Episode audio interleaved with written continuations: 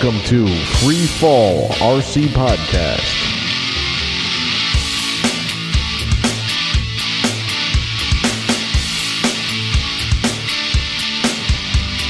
All right, welcome to another episode of Free Fall RC Podcast. I'm Steve, and here with me is Kevin, Hey guys. Andy, Hey, now. and Ian. Hey, what's up, guys? All right, let's welcome Nick Maxwell back on the show. Hey, everybody. Hey Nick. Hey, what's up, dude? All Not too bad. Be back This on. is- This is episode 352 Tech Tips with Nick Maxwell. Finally, we got somebody to do a tech tip that actually knows Yes. what we're talking about. I know we have oh, to God it. damn it, Andy. What? Nick's gonna do a tech tip on containers. I can't wait. Zip tie colors. Zip Zip tie tie colors. oh my God. oh boy! All right, let's catch up with everyone's week. Uh, who'd like to go first? I'll go first since mine's the, the least uh, exciting. Um, worked Don't bet on that. doubles. Um, I ended up being sent home sick on Thursday, which freaking sucked because I missed out on a whole double. Uh, ended up uh, coming down with a pretty nasty cold. I'm still, you know, reaping the effects of it. But uh, since I pretty much got sent home, I came home, slept a couple hours, and then the the part that I needed uh, to come in uh, finally showed up. I needed a, uh third brake light for the Jeep for it to pass inspection. So once that came in, all sickly and everything, I went and picked up the Jeep, got it licensed, brought it back home, called an Uber, went to go pick up my car, um, and then pretty much picked up the kids from school, and then I slept like five more hours. It was great. Um, and then proceeded to work another couple of doubles. And yeah, and fast forward to Friday, I worked a little extra, didn't do a, a full on double, but I was on Discord. I actually logged on pretty late, but everybody looked like they were having a good time. Um, I wasn't on as late as usual. I was pretty wiped out and honestly had to work uh, again more doubles. And then uh, fast forward to today, I actually got a day off and I did not sleep. I pretty much been catching up with things that needed to be done around the house that have been neglected. Unfortunately, uh, no wrenching for me. Um, so yeah, like I said, the least exciting out of all of us, I'm sure. All right. Well, I can follow that up. Okay, go for it. So I had probably the second least exciting week of the group here. I had uh, Hurricane Joanne was already here, and we had Hurricane Nicole show up, and it wasn't bad. It was fine, but but it hit us directly. Mm-hmm. Um, Andy, thanks for keeping in touch, man, checking up on me. But it wasn't too it wasn't too bad. It was just a couple of days of wind. Yeah. Ian was still a pain in the ass. More I'm than always a pain in the ass. exactly. I had to check in on you, make sure you didn't get blown away or something. No, I'm losing a lot of weight, but I'm not that skinny Yeah, yet. but his head is like still this Right. big. It's like a sail. all right, all right. Yeah. Wind. Hey. True. I still got it there. Look at all my hair. It's wrong color though, but yeah, I still got it. So yeah, I I basically was home. I could have done some stuff, but it was I was I was kind of in a mode where I was doing a lot of work on the house and stuff like that still, and I've just been in that mode and just been having a good time. And I'm like, well, if I'm into it, I might as well do it because once I'm not into it, I'm not going to want to do it, and it's going to be a pain in the ass. Right. So I got a compressor. I I still had my uh, brad nailers and my trim nailers and my finish nailer and went around did some trim work in the room, finished the floor. Uh, what else did I do? I worked on a version of FreeNAS now that's TrueNAS, which is network attached storage, and I have it. I have an old one, a really old one, for all you geeks out there that are uh, into this kind of stuff, and it's it's FreeNAS. I don't even know what version it is, probably eight, and it can only be seen by SMB one, so it's pretty much almost outdated. And I have all you know, I can keep all the old free fall stuff on it. And so I, I built a new one, which is twice the amount of storage, and it's uh, using TrueNAS, which is like the evolution of FreeNAS, it's now true NAS, and uh, set that up on an old computer that I had. Uh, kind of have a rack enclosure for it. I bought a couple of those years ago, and that's working good. And I did some networking stuff around the house, ran a couple of lines, and did the flooring, and it's about all I've been doing, man. Other than you know, just hanging out with the kids, doing some work at their house. when They were setting up some Christmas stuff. We did that on Saturday out in their yard, and it was a lot of fun. And Nice. that's it, man. That's really it, man. Other than that, didn't do didn't do shit, but soon shit will happen. You'll have to stay tuned for that. Okay. And that's my week in a nutshell. Nice. no flying this weekend. No flying, no flying, no buying. Not even. Did I wrench at all? No, didn't even do any wrenching. Put that XL doing it or what? No, You didn't Oh. even get to go make fun of Steve Shaw because he wasn't there. right. That's why. Mm. But it was why. He windy, so it was almost it was almost as if he was here because it was really windy. Mm, all the hot air. So, I don't know. But yeah, I gotta I gotta try and get that XL going before the end of the show, man, so I can at least tell people that it's done. right. Mhm. Yeah, people So- might think it's the Florida thing that you know you move to Florida, you can't build a kit anymore. Right. Right. yeah, you can either tell true. people that it's good or Andy doesn't know how to build shit and it fell apart. One or the other. well, if it falls apart, I'm gonna blame you. So either Yeah, way. That's what I'm saying. It's not going to But- fall apart.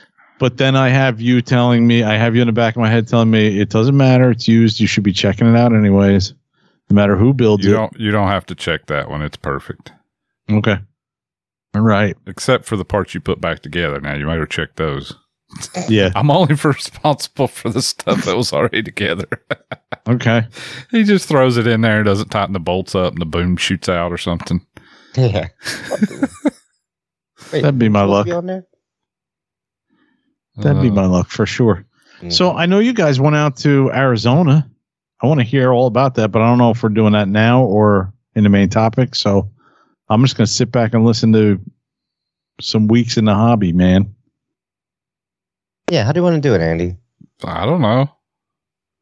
You Hmm. want to? uh Hmm. You got it? Yeah, has anything happened Well- to you besides the rodeo? I got like a couple little things. You want to go over those first?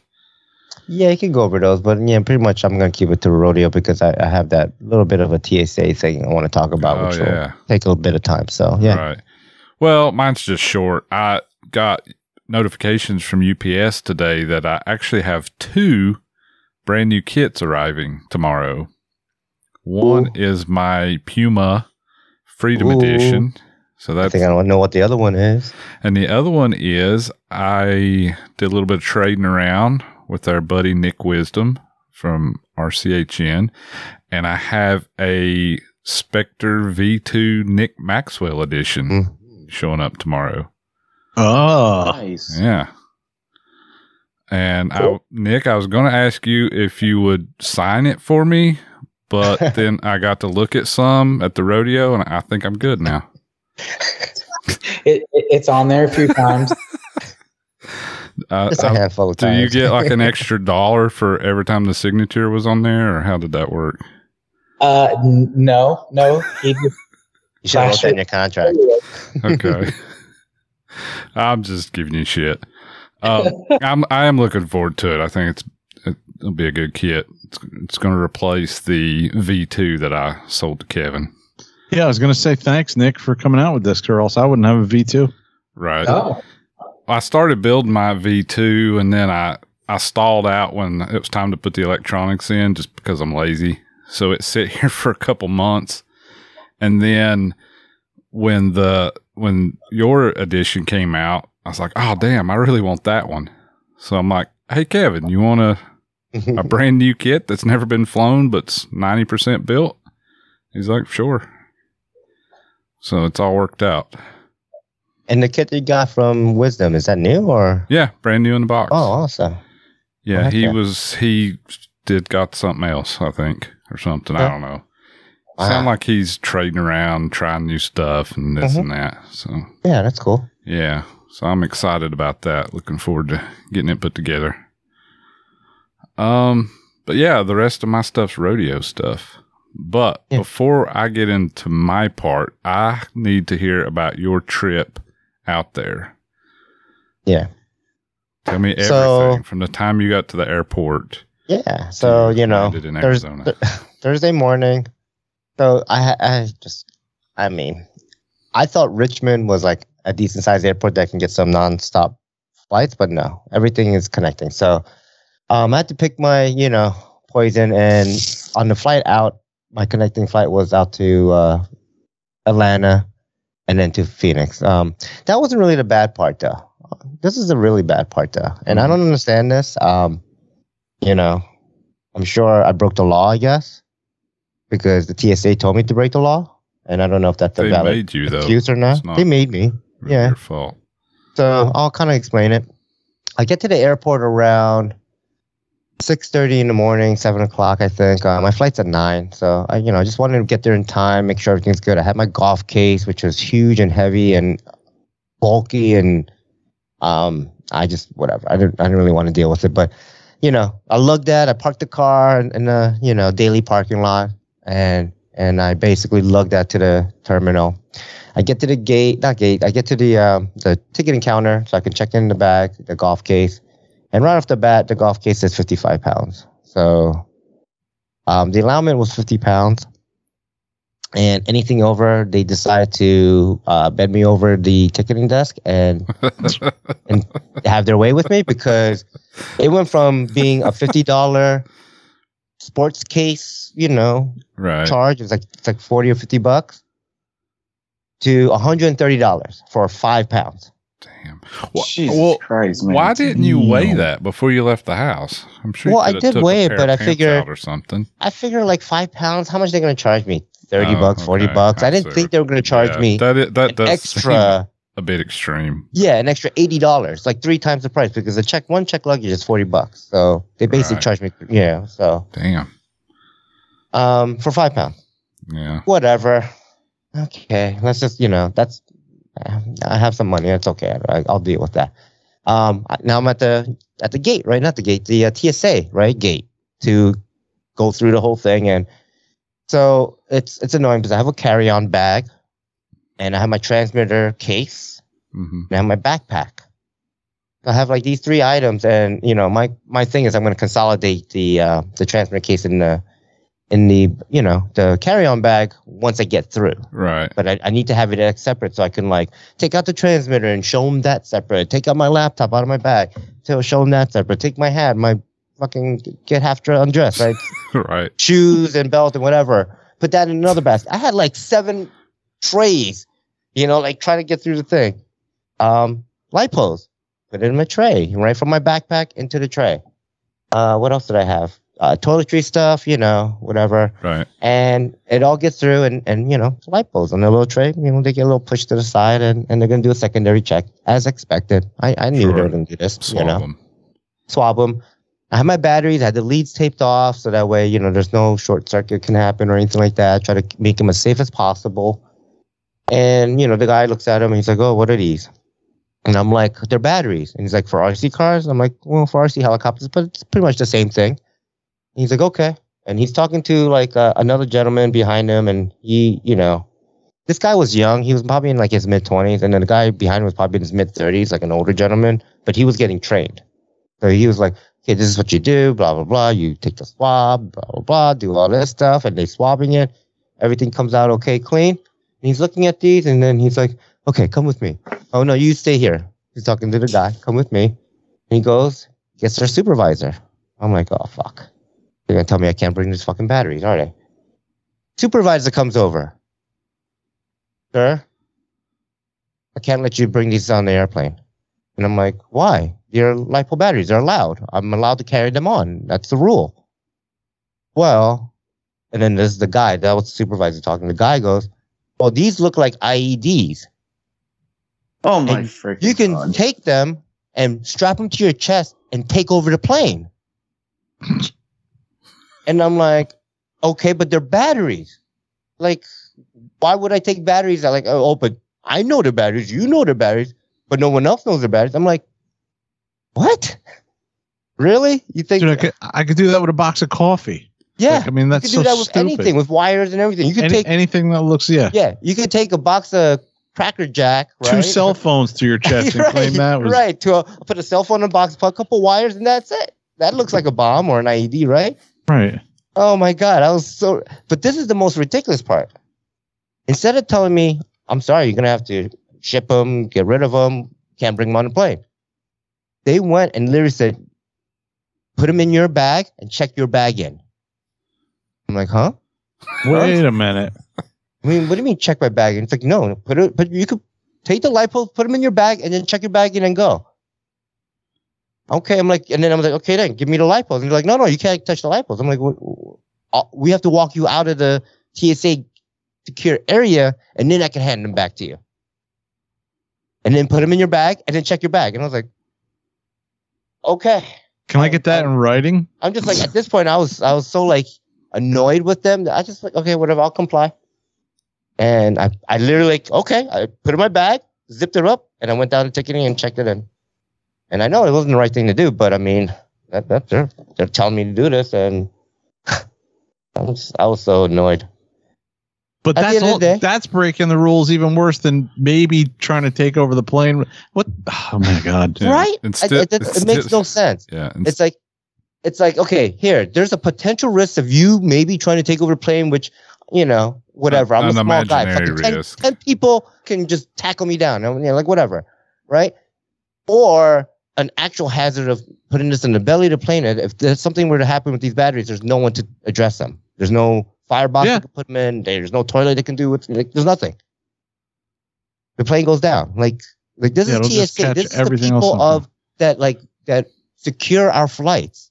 This is how bad they are. This is terrible. And dude, even if you were to walk up to the front of the plane with two of those strapped to your chest and say, "I'm taking over the plane," the pilots are locked in the, the Yeah. cockpit, dude. They're gonna be like, "Okay, we're, there's nothing working we can do about it. Yeah, we're not locked in opening that here." door no matter what. Yeah.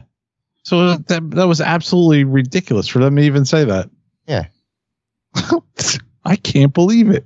You What know. a bunch of idiots. I would have asked to speak to the supervisor. Supervisor. But that was the but supervisor was the one that came to me. I know, said that. right? I was like, I couldn't believe it.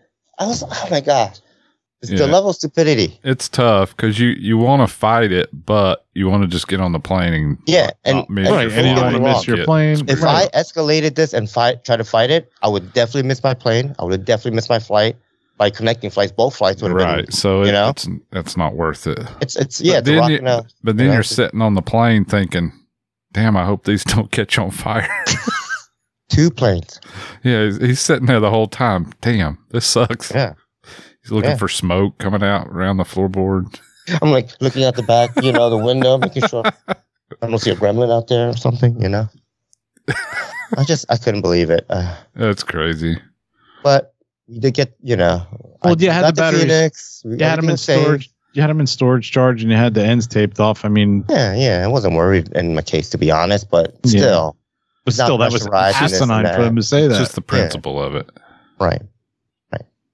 You know, and, and the funny thing is, is like, you know, on the way on my flight back, they're like, "Do you have any e-cigarette batteries, or this is in your checked-in luggage?" You're like, they're worried about a little battery like this big, Right.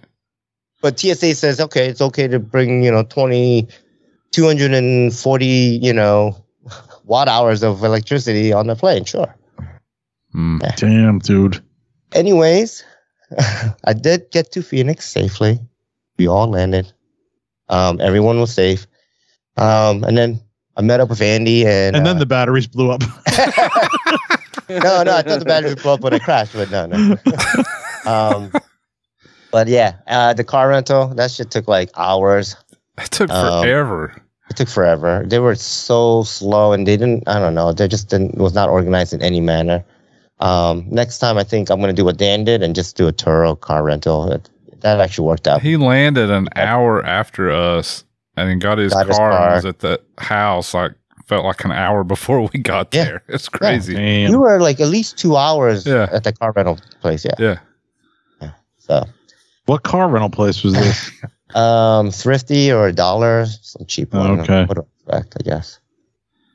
It was like 50 people there and one person at the counter. There was two people, and then one person walked away because one lady was. I, just- they weren't going very fast either, were they? They were like taking their sweet ass time. Yeah, yeah. Hmm. So, but yeah, we got to we got to Phoenix safe and everything was good. Um, my helicopters made it in the case. Um, my case worked out 100% perfect, like no Nice. issues, nothing busted open, nothing like unstrapped. Like I, you know, everything was 100%. So I was, I was really happy with that. Um, yeah. I guess then we can just kind of go into the rodeo, Yeah. go into the main let's topic, and kind of do a recap of the rodeo. Let's do it. All right. So well, let's, wait, let's ask Yeah. Nick if he had Yeah. any trouble getting there. 'Cause Yeah, I know wanna he- hear he about had Nick's some experience. lipo problems as well. yes. Yeah, yeah. Um, mine started a little earlier. I was a couple weeks ago. I was heading to Australia, and uh, I made it onto the airplane no problem to Mhm. Japan. Uh, and then in Japan, during the security check on the layover, they took my batteries. They just knew the rules. um, so I really can't say much other than they were just strict. Yeah. By the book, I guess. Uh, yeah. Yeah, yeah, they were just they were just pretty strict about it. Um, so they they took them, and I borrowed batteries in Australia, and I borrowed batteries in uh, Phoenix. Okay. That's crazy. You go through a security check in a layover, like you don't, you're not like considered in a secure area already. Yeah, no, the you typically when they do the international thing, like through Haneda, you uh, you go through their security then because you're then leaving their airport. Hmm. So, and I even asked because I, I was actually going back to Haneda and I stayed for Japan in four days, uh, for four days after Australia. And uh, I told them I was coming back as if there was any way. I even told them where Futaba was and that I worked for them and they could send them to them or All right. somebody could come up. Yeah. And they said, no, we're just going to dispose of them. When I told them, I said, he says, you know, they're, they're, they're kind of flammable. They just said, don't worry, they're professionals. Well, okay. Watch big lipo fire in Japan. Yeah, yeah. right? Shoot, like a week. Well, I came back a few days later and nothing. They didn't uh, quarantine me or stop me or say they anything. didn't flag you. yeah, they didn't. So seemed to be okay. But I will say definitely Phoenix's uh, rental car facility where you got to take that shuttle. That is a Mm, that shuttle sucks. yeah. Hmm. That's a process. I thought always thought Yeah. that this car rental took a while, but that one, I mean, it's not even close. Like the shuttle took, I think it was like, it felt like a 10, 15 minute it felt drive. like forever. I was like, Yeah. what are we going across the city? But Right, no, like, was just, I guess, a roundabout to get to the other side. yeah, yeah. I almost missed my flight home because uh, I think they oh, needed really? four or five buses. Yeah, right. But Okay. So you got to Phoenix after that little battery debacle, okay, though, right? No Yeah. other hiccups? No, no, everything was smooth. I will say I had one little problem in Japan. You you've got to. They've now decided that to be fully vaccinated, it's not just two full shots. So to be fully vaccinated or be considered to be fully vaccinated, Uh-huh. you got to have three. You got to have the booster. Booster. Okay. Hmm, So- interesting. So the day before I left, I went and got a vaccination real quick. I'm good. You found out yeah, before you good. left. yeah, Yeah. exactly. yeah, yeah, they don't let you in. You gotta you've got to do this little. They call it the My SOS app. You know, a lot of the different places Mhm. have the. Mhm. Australia has one now for their visa system as well. You can do it all mobile. Nice. And other than breaking my helicopter, which I'm guessing you guys will probably talk about in your rodeo coverage, everything went good. You kind of, uh, I mean, I touch on this just a little bit before we move on, but you've kind of been on a a war a whirlwind tour the last Yeah. few weeks, right? You've been to Yeah. Australia, Japan, where else? Uh, North Carolina was the week before I left for Right. Australia, uh, and then Phoenix, and now Thursday uh, leave for Mexico. Nice. Wow, man. Wow. So you did fun flies in Australia, and then I guess you were doing Futaba business in Japan. I, I just yeah, just business meetings in Japan Uh-huh. and um, uh, flying obviously in Phoenix and North Carolina. Right. Okay. And it's actually it's an air show in Mexico, so it's not actually a fun fly. It's they're bringing down. I don't know if you guys have heard of Jase Dussia, the 3D Yeah, airplane. yeah, yeah. So they're going to bring him down to do uh, the 3D airplanes, and I'll do the 3D helicopters. I guess pretty big air show. Nice. Nice. Yeah, that'll be cool. kind of fun. F- It'll feel a little odd because I'll just be sitting in it. I feel like I'll just be sitting in a chair doing nothing all day, waiting to fly potentially. But Right, right. Yeah. You gotta Or- find. You gotta see if there's like a backfield. You can. I need to practice a little, right, to get Yeah. by the backfield. yeah, hopefully, hopefully a lot of the other flyers will speak English so we can at least talk while we're waiting. Yeah. True. Yeah. Can't complain. I, I absolutely love doing this. So Yeah. That was awesome. Yeah. That's great, man. Okay. So rodeo recap. Let's go into it, huh, Andy? Yes. Yeah. So you shout out to freaking. You know, uh, let's see here. How many people do we? Uh, I don't want to go through names. I hate going through names. Want to go through names? Uh, I'll forget most of them. I mean, big I shout out to Greg Yeah. and uh, Mike. What's Mike's Weatherly. last name? Weatherly. Weatherly. Yeah. I think they were the two main guys running the event. I'm sure they had help from a lot of other folks as well, but um, my all my helis and stuff arrived in perfect condition. Greg Mhm. had them at the field when we showed up Friday morning. Just took it out of the box and put batteries on the charger. I was ready to go. Yep. So that worked out well. I had a little building to do, you know, that Thursday night. It wasn't too bad though. I No, think it, we had- took half an hour and yeah, I mean, ready we to go. kind of all sat around the table. We had your helis and Gucci's put together in less than an hour. It felt like. Yep. Just a few Um, things. Yeah. So Andy, myself, and Gucci, Dan Chiriak from uh, the Hollyhead Show, um, we all basically met up and um, I guess shared this Vrbo vacation rental Mhm. um, house. It was a it was a pretty nice house. I mean, yeah, the nice. Mm-hmm. size was a really nice. You know, everything was pretty modern. The decor was a little bit weird, in my opinion, but that's my opinion, right? That's my taste. So It's just not our style, but yeah, it's- definitely it's not my fine. style. It was the style of the region. Mm-hmm. Yep, it was fitting to the to the area of the Southwest, but um, but it was cool. It was nice. It had uh, nice amenities, had a nice pool in the backyard that we didn't use. You know, a, a, a fire pit in the back, like a a fireplace, I guess, yeah, kind like of an fire outdoor fireplace. hmm pit. Mhm. Yeah, an outdoor fireplace we didn't use. Have a use. kitchen, like a grill and a sink. Outdoor and all kitchen that we didn't outside. We use. didn't. We didn't. We really didn't do anything but sleep there. Inside kitchen we didn't use. Yeah, we slept there in the bathroom. we put drinks in the And you guys refrigerator didn't- and slept, and that's about it. yeah. You guys didn't even fly an M2 over that fire pit either. Oh, I didn't have my. I didn't have anything small. Um, the Ah. smallest thing was Andy's. Uh, oh, Andy and Dan both brought uh, Yeah. 420. If I didn't, I night flew Saturday night. If I didn't fly, I was going to hover over that thing and discharge my packs hmm Sunday morning. Nice. But I didn't need to. Yeah. Uh, but yeah, the place was nice. It was cool. Uh, you know, and then I think we just went out to dinner or something that night and, and relaxed. Uh, didn't didn't do too much. I think we were trying to get over hmm the two hour time difference as well. So, um, but yeah, I think we woke up Friday a little.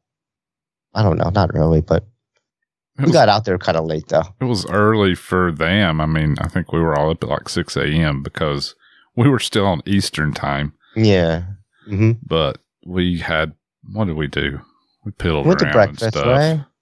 Yeah. No, I think we, that's the morning we went and ended up getting breakfast. Oh, you and I got breakfast. Yeah. Over at Superior where the yeah, field was. Yeah.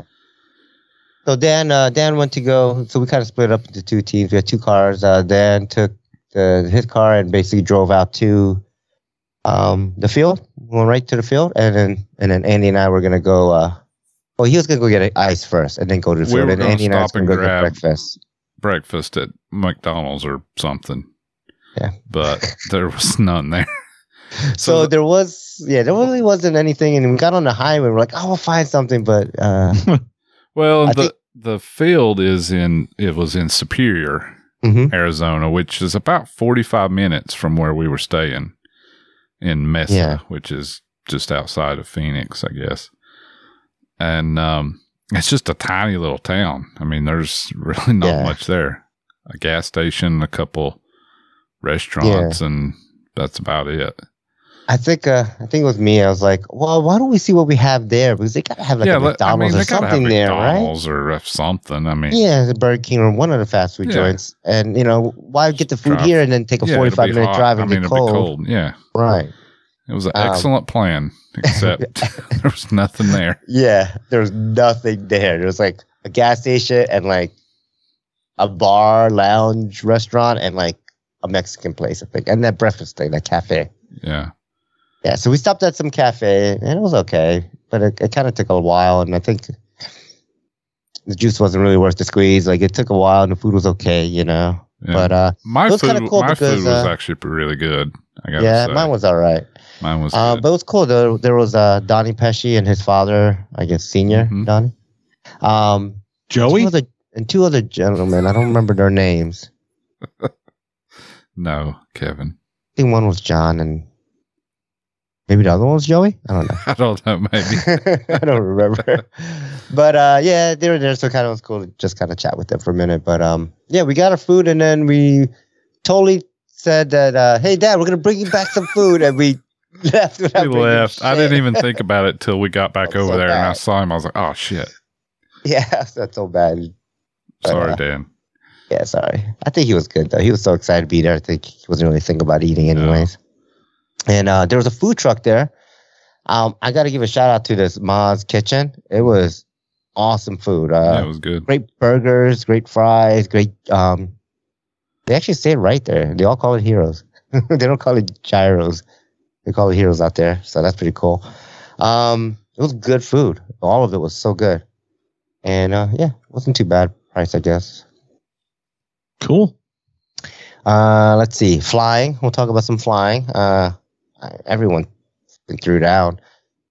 One thing I noticed is there's a lot of nitro going on, which I love. hmm Um, a lot of nitro flying. Obviously, Gregor McGrath flying the heck out of his nitro.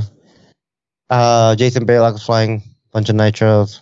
Um, I know Alex Dean was doing a lot of a lot of gasser flights. Yeah. Adam, hearing that gasser. Adam uh, Aruro, Ad- uh, yep, Adam. How do you say his last name? Arula. I guess. I? Don't know. Yeah, he was flying a bunch of uh, Goblin Raw Nitros as well. Bunch of guys Yeah. with nitros. Yeah, nitros and gassers. There's a lot of that uh, definitely present. Even a couple turbines and a couple of turbines that sounded like it shouldn't take off. Killing a mouse in there. Um, let's see. Who else? Who else is there throwing down some good flights, huh? Uh, Jason Ben- Baylock's night was pretty good. what's that, Nick? I said Jason Baylock's uh, night flight was pretty good, where he embedded the rock. Oh yeah. Yeah, I tried to blade scrape a little. Yeah, it was pretty crazy. The rock stayed in there. Yeah, yeah. Pretty. Uh, yeah, wasn't it? Ben Well, you guys said- was throwing down. Yeah, Of Ben, oh, Ben and Donnie were freaking throwing down constantly. Yeah, like just every other, They were going out together and just back to Yeah. back, one after Yeah. the other. which was great for video because it's like Ben flies and Donnie flies, and then it was like, oh, guess what? Nick's next. Yeah, then Nick Nick flies. flies. I was like, yeah, getting all the all the great video flights, man. Awesome. Yeah, it was great. Yeah. Uh, see here. What else? What else for the recap? Huh? Oh, Well, I was going to ask if you guys noticed anything other than the landscape, anything different about flying out there versus flying on the East Coast. um, Like you guys mentioned, the vegetation was pretty freaking coarse and would yeah. Yeah, so- they had these bushes, or I guess they Mhm. called them trees, but they were, I don't know, six, eight feet tall type things. Yeah, they look like but weeds. they they must be. It's like they're made out of metal or something. Like you could just barely touch the the. uh Let's see. Tip of your blades, yeah, Gucci just- went. Was going to cut one and caught the tail blade just a little, and it sucked it in. And it broke the tip of his tail blade off. It's just a little tiny, you know, damn. the tip of a tree thing. It's that, that, that shit don't mess around out there. wow. And then it, it's just rocks and dirt. Otherwise, cactus, Yeah. cacti. So Yeah, it was it was unforgiving. Seriously. yeah, unforgiving. I I think you would. Nick might have been the only one that that tipped one and didn't crash or. Right? I think you tipped one, didn't you, Nick? Yeah. He cut some. Hit the bush. Yeah. Yeah. Oh, it broke my helicopter though. It broke the. It took out a tail blade. Okay. Didn't cr- it didn't crash per se. I guess like as in Yeah. tumble Yeah. over, but uh, yeah, it, it tore it up. It bent the tail shaft, the tail uh, axle, the Damn. Yeah, it looked pretty. Just from barely touching a, like a, a bush, right? yeah. That was I mean, he did a around little more here. than touch a Well, bush. uh, It was a maybe. tail, it was a tail slide into the bush. yeah, it was a very Okay, late I don't pull out of a tail one slide that right into the bush. Yeah. It Yeah. was Greg was standing next to Nick and and no, he Greg's like tail slide, tail slide, and then I think uh, Nick was like, "You gonna tell us when to pull out or something?" And he's like, "Pull up!" like, literally right at the I don't floor. think I saw that. I was thinking of weren't you doing something where you flying around them? You clipped one. I thought that's what it was. yeah, he, clipped it yeah, with he, the he main did blade. clip one before of the main blades, like out on the right side, anything. far out. Okay. Yeah. Oh yeah, the so- the taller, softer ones. Yeah. hmm Okay. Yeah.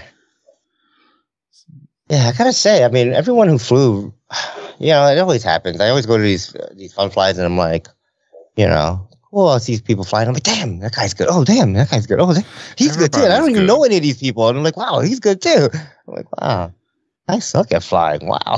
yeah. Everyone's good. yeah. I bet you've seen a a um a difference, Nick, in the last. I mean, you've been at it long enough. Your average pilot is way better than ten years ago, wouldn't you say? Like, yeah. The level abs- has just gotten crazy. Yeah. Yeah. Absolutely. I mean, the the equipment has gotten better, so that helps. That that Yeah, always. that makes sense. Yeah, Um, specifically in the early 2000s, you know, a handful of guys that did crazy stuff. Now everybody can do that to Right. a, to a large degree. right.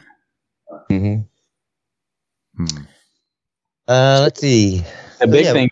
Did you guys notice out there? So for those that haven't haven't traveled, maybe it's kind of cool to mention that the altitude there was much Yeah. higher. Yeah, I think we were around like 2,300. 2880, I believe, is It's superior, but I don't know what exactly at the airfield was. Yeah. I think it was a little bit higher because Superior was downhill from the field. Could have been, could have been closer to 3000. Yeah. C- Could you feel it in your helicopters? Yeah, but So- I also fly. I also here in Tennessee, I'll get DAs over three thousand in the summer, so uh, kind of the same to me. You know, Gotcha. I really notice it when either in the winter when the DA gets low here, or when I go somewhere like Florida or closer to the coast or something. But yeah, it, there's definitely a big difference. You're talking about three thousand foot Yeah. versus sea level. yeah. I think I noticed it when, uh, and I think that's kind of part of the reason why I crashed my 580. I just thought I would have more bite and more Yeah. like, hmm like I would be able to punch out quicker and I was too low and I wasn't able to. Right. uh, but like over when I was flying normally, I didn't really reckon like feel it because like you and I both kind of fly in the, Yeah, and all I had 50 was a 420, so it's not Yeah. a good comparison. It kind of, you know, Mm. doesn't bite that great to start with. yeah, Yeah. But, Um, yeah, I did notice it a bit. But yeah, so that's what that was. yeah. Yeah. It's kind of cool when you go to all those different places, you feel the helicopter a little bit different. Yeah. Wonder how that would play into Nitro then. You'd have to totally retune for that, huh? Well, not totally, but like, you know, a couple more. Yeah. Yeah. It changes things for sure. hmm Yeah, I see it here because I I can get so where I'm at, I'm at like 12, 1300 feet, but it gets so humid and hot in the summer that if you if you measure it by using the pressure and the temperature and all that crap, um, I can get I can get up north of three of three thousand. But I have gotten all the way down to just a couple hundred feet above sea level density altitude in the winter. The air's dry and cold, Yeah. so I get a pretty good range here in my area. It makes a big difference on engine tunes and the way the blades bite and everything else. So I flew six flights this weekend, which is Did ya? actually a lot for me at a fun fly. I flew three That on is. Friday and three on Saturday. Uh, we did a How many did? I don't know. I don't think I don't think I did five. Maybe you might have done more than I did. maybe. I didn't do a lot. I was uh, I was trying to cover the event a lot. You know. yeah, to you're get my taking a lot of Facebook videos and stuff. And um, I don't remember which flight it bu- was, but one where I was, uh, we were all standing there, and I was doing dumb autos with 420. Well, I think it was our our tandem. Well, we like did we the did a, tandem, and then I think I landed, and then Gooch landed. and You were doing autos, no? no, this was I think. Well, this must have been after that. So I must have went up again after that. Okay. 'Cause I didn't crash when we did the. I landed No, out actually further out. Actually, I think we did that tandem on Saturday morning, didn't we? Oh, might have been. Yeah. yeah, yeah. yeah. So Friday, Yeah, it you was, did a it was flight. the yeah. last pack of the that I had because I, yeah, it was the last pack because I didn't fly after that. So I flew around and um, was doing a bunch of autos and thought it was a good idea to do some inverted autos with the 420. I think I landed a couple. And I come Damn, in dude. real bad on one and and hit Yeah. pretty hard, tipped it over. Blade come around, smacked the boom really bad, put a crease in it and about a 20 degree bend. But the blades were okay.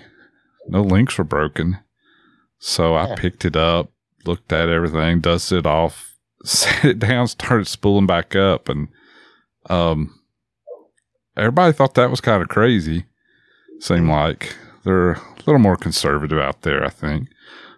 But Yeah. I put it up in the hover and start flying it around, and the the boom's literally uh, about two thirds of the way out. It it it kinks twenty degrees. Kevin, Yeah. uh, it was so funny. So I I fly around a little bit, and then I like punch out inverted, kind of going forty five degrees up, and you can just see the boom like going sideways. Warping it up. Yeah. Dude, I would have put it on the side of the table and That was bent it pretty back. funny. Well, I tried that the- later, and then it just kinked the other side, and it, It was completely the broke. way. Yeah, Uh, yeah. Oh, so it was pretty bad. It was bent. it was it was pretty bad. 20 degrees is pretty bad. It was pretty it had bad. had a blade strike it. Yeah, the blade know. struck it perfectly and kinked And then- it, and then Yeah. I tried to bend it back the, a little bit the other way, and just so I could just keep flying because, but so the uh, the belt wouldn't rub so bad. But when I did, it kinked the other side, and then it was. I was Yeah. afraid it would just completely break off. Yeah, pinch. But I had brought I brought another boom, so I changed it out that night. Oh, that's cool. Yeah, I gotta say that heli is hellacious easy to change the boom on. Yeah. I mean it it's like you loosen Not two much. screws and then you you can slide it forward, pull the belt off the pulley, slide the boom out, take out four little screws in the back and undo your um the uh, control rod holder, slide that off put the other boom on, slide all back together. It takes five minutes, maybe. I was impressed by how easy it was to swap that out. You don't have to take off the motor pulley. You don't have to take off anything. It's just bearing super blocks simple. anything? No, Yeah. no bearing blocks. And nothing in the way. So yeah, easy. very, very easy. I think the only annoying part is the, the belt tension. When you're putting it back on, you kind of have to like hold it so it doesn't flop around in there. Yeah, yeah, but I mean, pretty, pretty damn easy. And of course, I had to, I had to recheck my endpoints the next day just to make mm-hmm. sure, you know, because who knows, the boom could have been in a little bit different position or something. Tighter, looser, yeah. But yeah, so it's a very simple fix. So that's two crashes, and I'm down one servo arm and one boom. And the boom's what, like 15 bucks or something. So that's pretty good. One Nice, pretty dude. good crash, and one was just a bad auto, but it still hit pretty hard. Um, so so far so good with that little thing. Sweet, man. Uh, we met uh, Ken Marshall. Yes. That dude was a hoot. Yep, we met him, and we also had the pleasure of having dinner with him one Yeah. night at a Mexican restaurant. That was fun. Nice. Um, Yeah. His buddy Tons of Justin, fun. Justin Kaufman was with him, Hmm. a neighbor of his out there that flies with him. Had dinner with those guys. Greg Um, McGrath was there. yeah, I got to meet Shaw Gregor. I had. Never, I'd never spoke to Gregor or talked with him or met him. What a cool guy! It was a lot Yeah, of fun to talk with guy. him. Yeah, a lot of stories too, man. I love the people that have been in the hobby for a long He time. he give us uh, a lot of info on some upcoming products. He's got Mhm. Oh, absolute CNC. Um, some really cool stuff coming soon, very soon. yeah. Can we talk Cool. about that? I don't know. I don't know, maybe, but I don't. I don't know. Let him talk about it. I don't want to Yeah. spill the Yeah, he- beans, but Yeah, he has a some, something can talk about really, really, really, really great for some people is going to be coming out. Yeah. I'm excited about. it. Um. Yeah. Who else was out there? No, it was yeah. You, mean Dan, and and Steve Shaw was there with his Yeah, wife. Steve Shaw, his Hmm? lovely wife Dorothy. Uh, Jim. I don't remember Jim's last name. Uh, Part of Heli Direct as well. He was yeah, I don't either. I don't remember Jim's name. Um, so many people. Uh, Yeah. John Bean and his son Courtney Courtney. Bean. Mm-hmm. Um, damn, I, there's so many I'm gonna forget. I can't remember everyone. John. What's the guy's name? John Sierra. Sarah. The one that John was just Serio? flying. Serio. Yeah, just flying constantly. So was that him? just- No, that was some. Was that him? Oh, that was another guy kid. then, huh? Yeah, that was another guy, Okay. wasn't it? John Serio's the guy that had the The gas. He The- won the gasser, right? he won the gasser and he has like Henseleits and Banshees Yeah. and all the Two of everything I heard. fancy Wow. stuff. Yeah. but he doesn't have a gasser. So. Nope. Yeah. Uh, Doug Darby. That's what he Mhm. said. Ben Storick. And Yeah. Um, Donnie and his dad. Like I said, Mike Wedley, obviously. There's a whole bunch of people too. Um, gosh, we're so this bad. happens every this. time. I don't Every write time. anyone's name down, and I'm just Yeah. sitting here thinking. If only there was like a little device you carried around with you that I know, you could right? keep I notes know. on. Shut up, Kevin. And and yeah, don't be Because I do it. But you don't What- go to any. Yeah. I do. Wes Manier was there with Yes, Nick. Wes was I haven't been. I haven't been any in, in what since I moved down here. two years. I'll take notes. No, one year. I was at the one up in. I was the one in Miami, and the one up there no- north in Orlando. You went The to one North in Miami Carolina, doesn't too. count. That's like an hour from your That house. counts, You went- dude. you went to Anytime I Queen leave my house, City it last counts. year. I went to Yeah. Queen City. He did. That was last year. Oh, Right. that's true. It's over a year. Well, I guess I missed Yeah. say two years. Anyway, I digress. Let's let's get back to the rodeo. But yeah, that's always a problem for us. And, Oh, you know. oh, oh, I know. Uh, we met Satinder. Oh, on yes. Saturday. He yes, he stopped by Oh, for a little bit. nice. Yeah, Yeah. he's contributed a lot to our um, Discord stuff on Friday, Mhm. so it's good to meet him in person. Yeah, it was great to meet him in person. Wow. Anyways, yeah, we're terrible with that. Even I even mentioned to Andy, like I think it was like Saturday night or something. I was like, oh, we didn't take any pictures of anyone, did we? No, or anyone's names or anything. Like, I saw some pictures. I saw some pictures of you guys. we Doing took some different pictures things. together with uh, yeah, of of ourselves, but we didn't really take many of the event. mm, Um, yeah. I got to see a big tall cactus, Kevin. That was pretty cool. Never I saw a one picture of those. that. Yeah. Um, You and Steve next to that. I saw you with a uh, chimichurri or some shit in your in your hand. churro. Chur- Churro, churro. yep. We had some Yep. churros. Churros Uh-huh, were- we uh-huh. had. Yep. What else did we do? And Steve took a lot of videos. I saw a lot of great videos, man. Yeah, Steve's How was the- it with the videos. How was the uh, reception out there? Like the It wasn't service? great. It was just LTE, but I had full bar, so I was able to do something. I guess I did watch.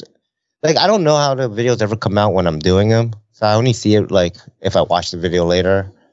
So it, yeah, it looks like you know it didn't have great cell service, but it was enough to, you know, see the video, see these. That's lights. cool.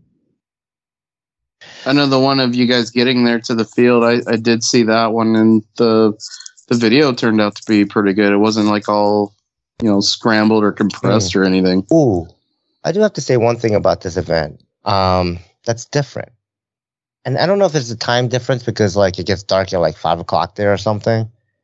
But night flying doesn't go for a long time. It's not like the East Coast where it goes to like on the average, I would say at least ten to maybe two in the morning. Um, this was kind of like nine, ten o'clock, I think. Yeah. I want to Oh, say maybe 11. I mean, Saturday night we went a little bit longer, and, and there were people still flying when we left on Saturday night. But It was, late, but you got to also remember, I mean, that was six hours of darkness. yeah, that's what I'm saying. Like people have flown a you know, you know, crap ton of night flights by then, but it's just interesting that it's it's different because I guess that's you know And I was, well, That's- it depends on where you're at too, at, even on the East Coast. Cause I've been thinking some of the events in the last couple of years, the night flying has not gone super late either. Yeah. I mean, RCHO's an exception. The exception. Some of the Yeah. others, you know, start dying down by midnight. So, and that's when it doesn't get dark till nine o'clock. So yeah, maybe the time. I don't know. It, it, it, it's hard to tell. It it did seem like, and again, this is, might just be a perception thing, but it did seem like the average pilots, um, really good flights that I saw, but a little more conservative. I didn't see anybody like really smacking stuff on the deck per Yeah. se. I don't remember a lot of crashes. I mean, very. I don't think there was many. I think there's like maybe you and I. I think there were only crashes, to be honest. Um, I mean, other than like Nick, Oh, Nick. and Yeah, think so. Ben and uh, Donnie, I mean, obviously they're super hardcore down low, But I don't. but just the average guys, yeah. I didn't see a lot of guys like really. And it's not that they didn't fly low either. Like I think some of the folks were flying in like a pretty low altitude. You know, not like high and not on the deck, but you know, in that middle range right in front of you. You know. Yeah. I guess it's different. I don't know. Maybe they Yeah. respect their helis more out there. I think they do. I think they care for their helis a little bit more than we do on the East Coast. Yeah. I mean, not for all. I don't know. I can't generalize everyone on the East Coast, but yeah, for me at least. I was curious about curious about that. I was going to ask Mhm. you. hmm That might How just about- be a perception thing as well. I don't know. Yeah. Maybe Nick could tell us. Nick's been all over. Is it, is there different areas crash more or less, or is that just in our heads? Um, well, no, I think it's just the different groups that, um, I mean, regarding the night flying, uh, typically that event is always before daylight saving ends. hmm This year was the first time they had it after it. Mm-hmm. So I think that's probably what it was. It just So got dark. everyone's feeling that hour, uh, an hour late. Yeah, yeah. It just got dark an hour earlier compared to every other year. Right. Well, that's why I Uh, say by midnight yeah. it had been dark for six hours almost. Right. Yeah, yeah. Typ- typically, the night flying there is pretty crazy, just like uh you know on the East Coast. hmm Um, I will say I I really enjoy the atmosphere on the West Coast events. The the people there, uh, it, it is a little bit different. Um, I don't know if it's. eh, they definitely are a little more into the higher end product. I think at times. hmm Um, I've always kind of attributed that to the cost of living because hobby prices are map. So no matter where you go, it's always the same. Right. Uh, So three thousand dollars to somebody out there versus three thousand dollars to somebody in Alabama is totally different. Yeah, that's For a sure. very good point. Like that's that's a real good point. I hadn't thought about. Yeah. Um, but the the East Coast guys are. I think it's. I think it's just. You, I mean, if you were to go to a different West Coast fun fly, those guys may do the smack Right. down. Just different groups. Yeah. Yeah, and that's what I'm saying. I mean, you can't you can't compare stuff to RCHO because that's a whole nother anomaly outside of norm as far as smashing and crashing and flying all night and having fun. Um, Yeah. I will say the guys in Seattle, if you ever go to that fun fly, Uh huh.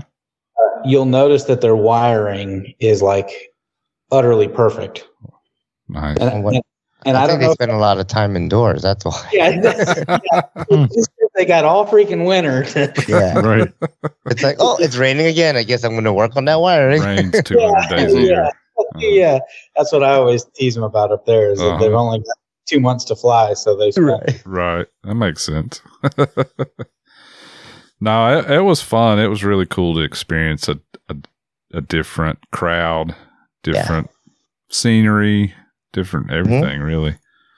Yeah, I, I mean, I, I would even go as saying like the flight styles were a little bit different too. hmm You know, Yeah, It's all a lot Um, more big air type stuff. Um, Yeah. Which is cool.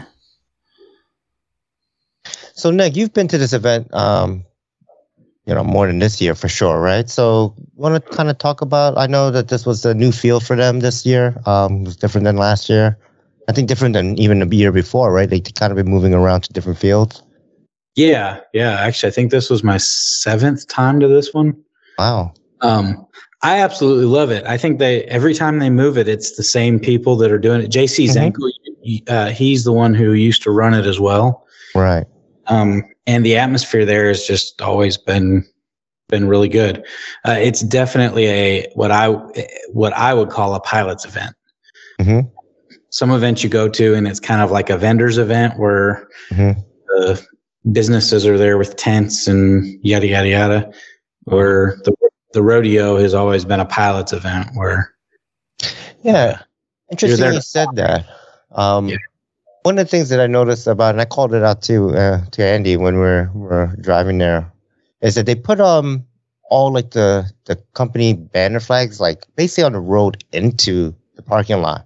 Mhm. That once you actually get in there, there was like maybe one, I think one person had a heli direct flag, and that was it. Like there's not a full row of flags as you're, you know, walking the flight line and stuff like you usually see in other events. You know, Yeah. that just could have been because the ground was so hard. It was rock. that's Could true. be. True. Well, I, I I gotta say I kind of like that because I hate those stupid ass flags. You can't Yeah, see they get in anybody the way. flying. The wind's blowing just right, so Yeah. I know people like them, but I hate them. Keep them behind the flight line, or I mean behind the pits or something would be good. Yeah. That's just me complaining. You don't see those flags, Andy, and go, "Oh yeah, that's right. I can get parts there." No. Motors and batteries. I don't. I see that flag. It's like, damn, I wish I could see around that stupid ass flag. I can't see what he's doing. I know. There were some times I was like, how we direct? You I'm just, see I'm just flag. thinking like IRCHA, where they put one every Oh, six yeah. feet, and it gets Yeah. like a wall of flag you can't see through. yeah, But that's anyway, our safety net. I guess. but yeah, let's digress. Uh, so seven years at the rodeo, huh? And you're saying so? Even then, all seven years, it's all had the same feeling, like this. Like saying, the Yeah. pilots. You know, it's meant for pilots to have fun and not so much, you know, a PR thing or a business thing. Yeah, I mean, some events are some events are great for you know if you want to go there and you want to see a company representative or you want to see byproduct, for example. Um, and then some events are very much what I consider pilot events, where uh, at any level you're encouraged to go show up and go find a flight station. hmm I, some of that, and, and I'll say this too, some of that is is dictated by the size of the field. Sometimes you go to a smaller field, um, and some guys are are a little more intimidated to go out there and fly. Um, where when you have a nice huge field like that, I mean, it was endless, right? Right. Yeah, it was. you look down there and you just see that every flight station's full, which I think is. I personally really like the pilot events. So hmm hmm Let's kind of talk about the field, though. Um, Yeah. Yeah. Let's kind of paint a picture for our listeners. You know, we were basically surrounded by mountains, right? Mhm. You know, we kind of had to drive into through the mountain a little to like a opening to get to this place. Um, so yeah, it was kind of covered in mounds. Um, as Nick said, the the ground was rock hard. It was you know really dry, dry dirt that like they were they were using lag bolts to screw their uh, tents into the ground. you know, so it was Mhm. pretty pretty you know rock hard there. Um, we we spoke about the vegetation being super dry, super hard. Um, Very know, brown. see- very very brown. very Mountains gr- here are green. Mountains out there are just brown rocks. just brown. Yeah, yeah. They called it a forest, but I don't know. Yeah. um, let's see here. Uh, the flight stations were humongous, Yeah. but they, were, kind of nice. offset to the left. Like everyone was kind of like in the, there was like the middle section, and then the first flight station was actually like twenty feet to the left. you know, when you're looking at the flight line. hmm Um, but then after that, it was like, I don't know, man. It felt like well, I think the 75 runway between, was three thousand feet, didn't they say? Or uh, something like that. So, but I it must have felt like a hundred feet line. between like cones or Uh-huh, something. Like it uh-huh. felt like it It's was pretty Yeah. big. hmm Agree. So you had plenty of room, um, sideways, right? Like your box Mhm. sideways was pretty big, but also obviously you had pretty unlimited, distance Unlimited, outwards and yeah. upwards, obviously. So hmm it was it was great. It was a it it didn't take me long to get comfortable flying there. You know, usually at a field like let- let's say IRCHA as a comparison, it would take me like five or six flights to get used to it, where I can like start bringing the helicopter closer and stuff like that. Right. That I mean, I've only did four or five flights that whole weekend, so like by the second flight, I was I was comfortable comfortable enough to start really getting low with my helicopters and and you know obviously getting too low and going into it, but um, but that's how comfortable I felt instantly at this field, you know, which was uh, that's something about the field and the way they set it up. Yeah. It was a very long, long flight line. Like the RVs were parked at the the end of the field, Mm, yes. and there was basically just one road that went all the way down the the edge. Mm-hmm. and one because it was so big and long one cool thing they did is they rented four golf Yes.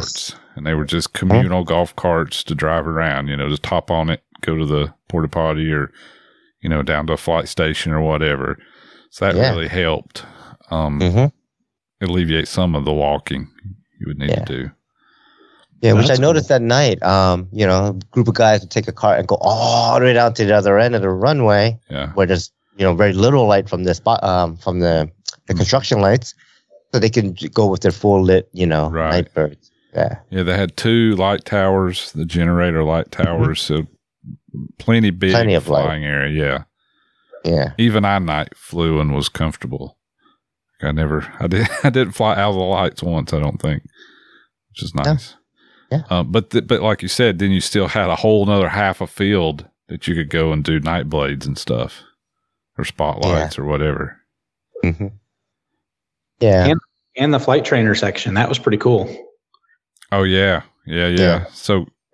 Gorgon from Mikado USA brought out the uh, the Mhm. new Mikado flight trainer, yeah. and he had that thing going all weekend and uh, he just had it in the the basic self-leveling kind of beginner training mode but he had a uh, we i mean everybody was bringing um like the lady that runs the the hotel in town she Mhm. come out to see um I had a lot of spectators i think from the town this was like kind of a big deal for this little teeny weeny town so a lot of people, I think, come to check it out because obviously the, the lights were lighting up all the way out to the highway. yeah.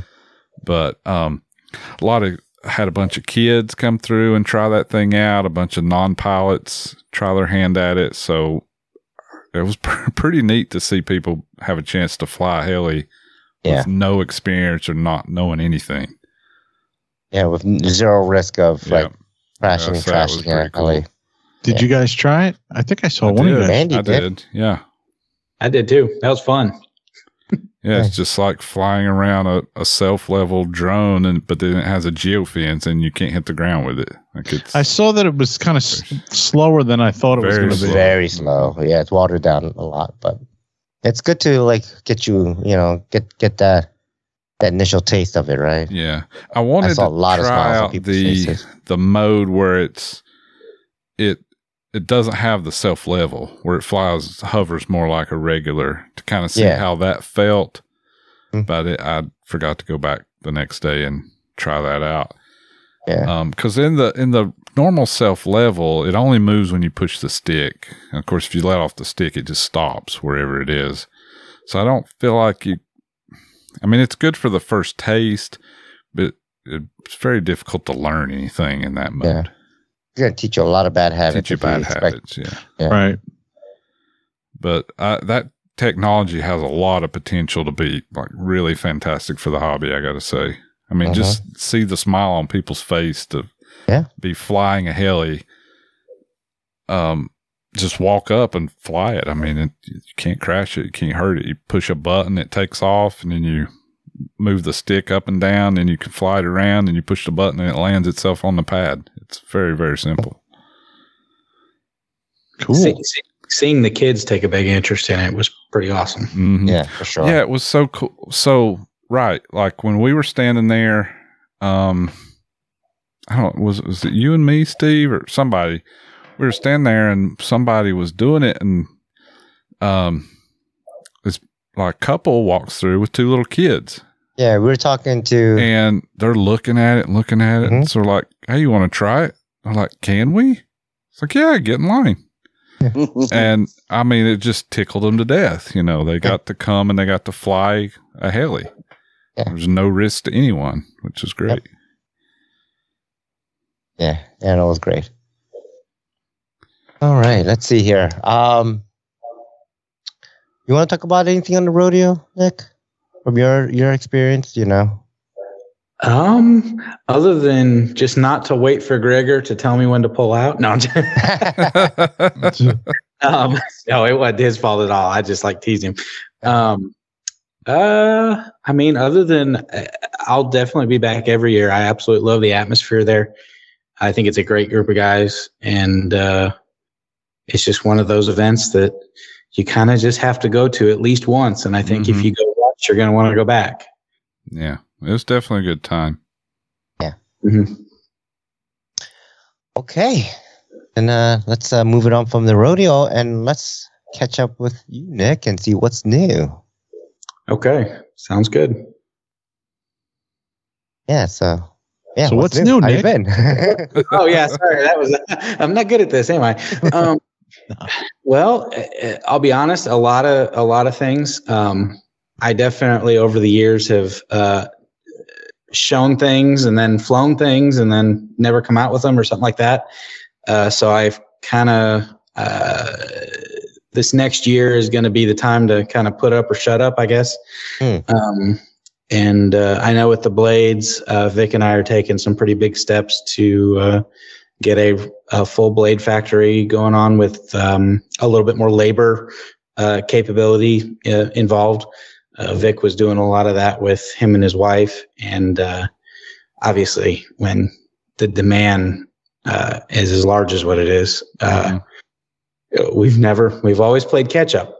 Uh, we've actually sold a lot of blades this specifically this year, um, but uh, they just are never in stock. So unless the only people that really have ever gotten some in the last few months have been ones that have emailed me. Um, so we're gonna we're gonna get a, a factory set up that uh, I can hire some people that get them trained and do some rotor blades. Um, I've also got uh, a dual plug glow plug for uh, a dual glow plug head for the OS 105. Um, think nitro engines. Uh, everybody loves glow. It's cool. It smokes. It makes noise. Um, but the the finicky part of it has always been something that kind of deters people. hmm Uh, and actually, the the the gentleman that brought me down to to work for Futaba full time uh, in OS, uh, and also de- developed the the old Viper head is Steve Helms, and uh, obviously there was no download button um, from from him. You know, he he forgot more about nitro engines than most of us will ever know. But um, I finally decided to sit down and try to use as much information as I did get from him uh, to make one for the 105. Um, yeah, obviously, you made one the- for uh for the ninety one before, right? Yeah, they made them for the 91s. Um, and the big advantage is the bigger the the more power you start to make, and the bigger you make the engine, like going from the 61 to the the 91, and then now the 91 to the 105, uh, is always you go to a bigger engine, it's going to shake more. Right. it's going to be harder to get to run smooth. Um, and so the, what the dual plug uh, does is really smooths out the transitions, uh, increases it's how much acceleration, so kind of torque. Um? And uh, the biggest thing is it cleans up the idles, it cleans up, you know, spooling up, it cleans up all that stuff um, if it's done right. So uh, the other thing is too, you know, the, the 105, nothing against OS, you know, obviously um, huge fan of OS, but uh, the Japanese market's F3C, number one. And number two, it was developed in 2011. Right. So I've kind of changed the dome shape in the squish band a little bit to fit these flying styles now, which is a little more kind of in the box than rather than big, huge stuff.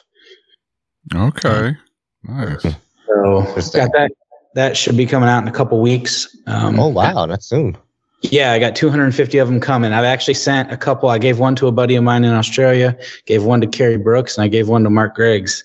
And all three of them said, go for it. So Nice. Hopefully that works and we won't have inventory issues with that. And then coming this year, the blades. And then another project that I've been working on is with HeliDirect. Um, obviously, HeliDirect has a pretty strong marketing team, and they're really um, getting very well known in the helicopter market. You know, they were they were always a competitor, but now they're really starting to kind of step up. Um, and so I talked to them about doing some stuff, uh, inf- informational stuff. It's not really um, a product per se, but rather uh, we decided to do a. It's going to call it a behind the build video, which is I just sat down and from start to finish built a helicopter. Um, I think regardless of flying, when you show up to an event, you see somebody's helicopter that's really smooth, it sounds good, it's quiet. Um, you want to know how they did that. And I think that's been one draw is that I've had a lot of resources, a lot of people um, that have taught me over the years. And I, other than just going to events and waiting for people to ask me questions, I've never had a good way to try to pass that information along to other people as well. Uh, so we're gonna do a video. It's gonna be real long. Uh, we've already got it recorded. not exactly sure the release date. I think it should be in a few weeks as well. hmm Okay. Um, it's just going to be a completely start to finish. And I pretty much can guarantee if you follow all of the information in the video, um, and uh, it's definitely not supposed to be intimidating. All of the equipment, the equipment I use in my own shop is all just Harbor Freight stuff. So, you know, you're not going out there buying $500 tools to, to make this. Um, the other thing is I hope it helps all brands. So I know that, that Yeah, quality that's gonna be my question. yeah, it has nothing to do with specific brands. Obviously, I built an XL Power, so if you have an Yeah. XL Power 700, it's going to be a walk in the park. But everything that I talk about um, is a direct thing for any helicopter. It doesn't matter if it's a Blade 450 or a. Uh, I'm curious, like, how do you talk about like a tail push rod when, like, if you're building an M, you know, an M, like your Nick Maxwell edition, right? And you Mhm. don't have a glue-on tail push rod. Like, do you give tips on gluing a tail push rod, even though your your tail rod is, Yep. you know, yep. Yeah. Yeah, and and a lot of it is is honestly so when you get a helicopter out, especially at the quantities that these companies are making this stuff, uh, nothing is perfect. um, and so as you assemble it, uh, how do you, while you're assembling, figure out where there's these little things that you can improve it, um, so that way it does turn out to be as close to perfect as possible. Um, hmm you know when when you've got you know a bunch of mating parts that aren't all made together you're bound to have little tolerances here and there. Um, for example too you know these helicopters are built to be put together without presses and without stuff like that. So how do you how do you align a head block without going and buying $300 worth of dial indicators? How do you do all this stuff without going crazy with balance. And where where where do you look to shim things? Oh okay the rotor head is is notchy but i don't have any shims in it. Now what? You know how do you how do you fix that? Okay. so and a lot of it's just simple stuff like you know plastics you know they're going to have flashing on them hmm uh, what's the most effective way to, to take off the flashing and where to look so that way all the pits, parts fit together um, if you've got a screw that doesn't seem to go in well you know how do you take a tap and clean that up? Or how do you take a die and clean up a ball that's maybe a little sticky so you don't ruin your part? Right. things like that. Things that people might even I, I hope it even helps some companies that you know it keeps them from you know some some of the stuff there's nothing wrong with that. It just happens. So if you can fix it saves you time by not waiting on a replacement from the company and it saves the company's money by not having to replace something that you can just clean up a little bit yourself hmm So what you're saying is, if I follow that video, build this Nick Maxwell edition, and I have a CGY 760 sitting here, I'll put that on there because I want to try one out. Then I'll be able to fly exactly like Nick Maxwell. Like the same maneuvers, everything will be exactly the same, and I'll be everybody will be impressed. Is that what you're saying? it will fly exactly as smooth as my helicopter yeah It's smooth, but I want it to do the same maneuvers. Is there a It will, for that? give the that's in the that's Nick. in the 760, right? People do- they will always do those maneuvers just as smooth as it possibly can. You can do them, Andy, but just once. Yeah, oh, I don't think I can no, do I, it you once. so that, no, No? even once, no. no. Maybe. Have you seen Neckfly? Hell yeah. Oh man. I think I think the big thing is that an RC helicopter, especially a 700, is it's expensive. right. Um, and so, how, how do you get the most out of your investment? That's kind of the whole point. Yeah. So I'm a lot curious, of tips. um, uh, go ahead. oh no, go ahead. Well, I was saying a lot of tips for alignment and shimming and balancing and stuff Mechanical. like that. Mech- like make make your mechanical build as absolute close to perfect as you can get. Yeah. That's what you're looking for, right? Yeah. And if you've got a set of frames where maybe one or two holes needs a little filed, hmm well, how do you, how do you do that so you don't screw up all the rest of it? And so the video t- right. touches on all that stuff. Mhm. So you're not sitting there with jigs and things like that. yeah, not forcing the frame, not force a hole to line up and then throw your entire frame out of square type situations. Yeah. Yeah. I Exactly. don't see that much anymore, but Yeah. there's always tolerances in machining that can stack up, and then you got a problem. That's- that Yeah, there happens. is. If Um, if there, if there wasn't those tolerances, we couldn't put the bearings in with our hands, Right, or put the main shaft onto the main hub without. or you know- anything. Yeah. Yep. Um, curious. So I know you said you, you do like a, a build start to finish and even a maiden and stuff, right? Hmm Um, how do- how do you go around like the electronics being unique, right? Like you use Futaba stuff. Not everyone flies Futaba, so how do you go around showing? I mean, maybe similarities or just how do you? I'm I'm curious on how you address that. Yeah, so I didn't go into any of the the detailed tuning of say the flight controller, how to change how it feels, how to do that kind of stuff. Um, but I touched on the right ways to set up the swash plate. You know, everything.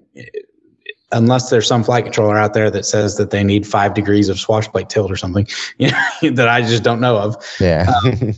it basically goes goes around saying how do you do this without you know you see some of these guys on the internet and they they've built this jig and they've done this and it takes them 482 hours to set up a helicopter yeah that ain't real you don't you, you don't have to do that um, i surely don't do that and um, so it's a little bit more of a i guess i guess you could say it's kind of a a if you see my helicopter fly in person, I've had a lot of people that come up and say, "How do you make the helicopter that smooth?" Uh, or how do you make it sound like that? And it's such a broad question that you can't give them a detailed answer to FunFly. um, so with this, it, it kind of allows you to go into detail.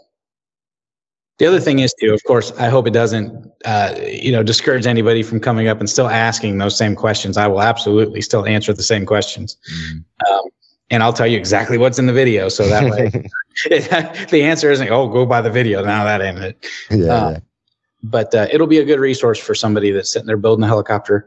And two, if you're if you're troubleshooting a vibration, maybe you don't want to build, you know, one to one. But if you're if you're troubleshooting a vibration, maybe by watching it, you can figure out what it is. Because I do touch on, okay, if this part of the system has a tick of play in it, this is the direction to play. You need to check, you know, you don't just check the axial play. You need to check this direction to make sure it's tight too. Otherwise, your Right. tail will buzz or, Mhm. um, you know, balancing really is a thing of the past too. The stuff comes so well balanced.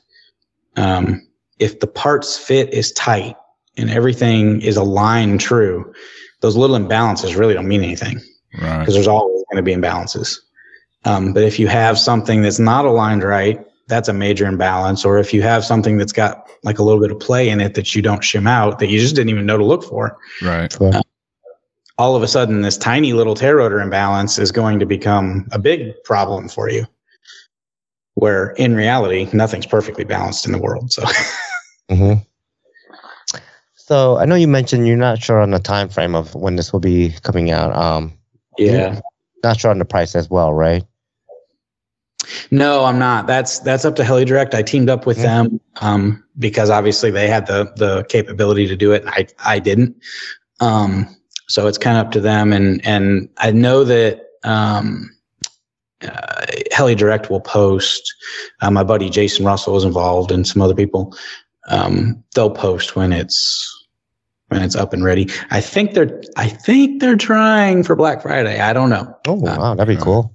Yeah, I hope they are. So people, you know, if if they Mhm. buy a helicopter for over the winter, or if they're just home bored doing nothing that weekend, they can start watching. Be a good uh, a good gift. You can hint to your A stocking stuffer. wife or partner or somebody. Yeah, and it's going to be affordable too. It's not going to be like a hundred something dollars. You know, that's that's not real. Mhm. but just enough that that it, you know, Covers the production costs and stuff, right? yeah, it covers some of the DVD costs and stuff like that. I think it's going to be available in a DVD and for download. L- Let's talk about the production on it though a little. I'm just curious, like, you know, what difference would it have been if you just went and said, Hey, here's how I set up a helicopter. Here's my CGY video, or here's my, you know, T16IZ video. Yeah. Um, what difference is this video going to be compared to like the your videos on your current page? Uh, the ones on my current page suck. So I fully They're under- formative though. They get right to the point. So Like, the, I mean, the answer is this one's not going to suck, Steve. Yeah. Said. uh, but I was able to set up a helicopter with those videos, so they did what they were meant to, right? I mean, the purpose Yeah. was done. So Yeah. So honestly, a lot of this stemmed from, and this is, I realize this happens when you do, when you put yourself out there, but, um, like a quarter of the comments on some of these videos are it's blurry, the uh, audio, audio. Mm. and so I won't say that it deterred me a little bit from wanting to do more, but at the same Mhm. time, um, it was realistic because you know, like when I'm laying there in bed and I'm watching something, a tutorial on how to do something with my 3D printer or something. If I can't hear it, I'm not going to watch it. Right. Right. Uh, And so I knew that I needed some help from somebody outside with better resources. It sounds like this is going to be really helpful for everybody that flies a helicopter, man. It really does. Well, well, thanks. I, I hope it is. That's purely the intention. There's no marketing involved. There's no, you know, you should use this product for it to fly good. None of that crap. It's Right, right. No, there's no hidden 760. Mm, get that 760 in there, huh? Go on. well, of, of course, I did use the products that I'm familiar with. Um, but I, I do blatantly say in the video, you know, it doesn't matter if you're using something else. Just try to use this technique to level the swash plate, check your top and bottom, things like that. Um, and if there's a detailed setup, like I know to level the swash plate on a V bar is different than a Futaba. So I just say follow, you know, so and so's, you know, Kyle Dahl, I'm sure has videos out there, you know, yada yada. hmm awesome. Cool. Yeah, I can't wait for this to come out. I think, uh, you know, we need videos like this. Like, you know, we kind of had like smack talk a little bit to help with like some techniques and learning how to fly maneuvers. But, you know, there's so many different ways or different mythologies or thought patterns on how to set up a helicopter, how to build a helicopter that it's cool to see like, you know, someone who builds so proficiently and their helicopter flies so well. How did, you know, this person get to that state, right? So, hmm Yeah, yeah, and there's lots of ways to do this. So that's Mhm. the.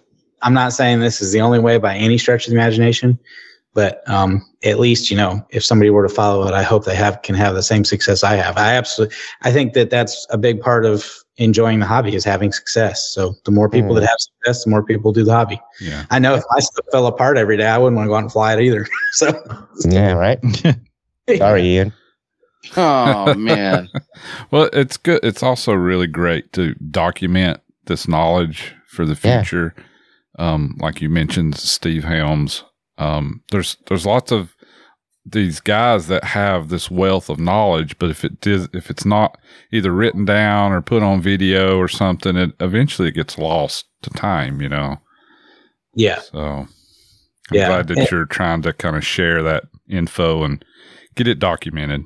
That's good. Yeah, yeah.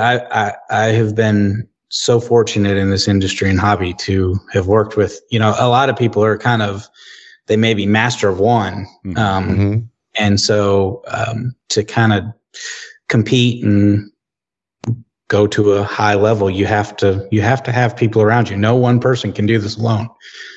Um, so hopefully the people that kind of use all these different resources will also maybe share their experience too, maybe in the future. Yeah.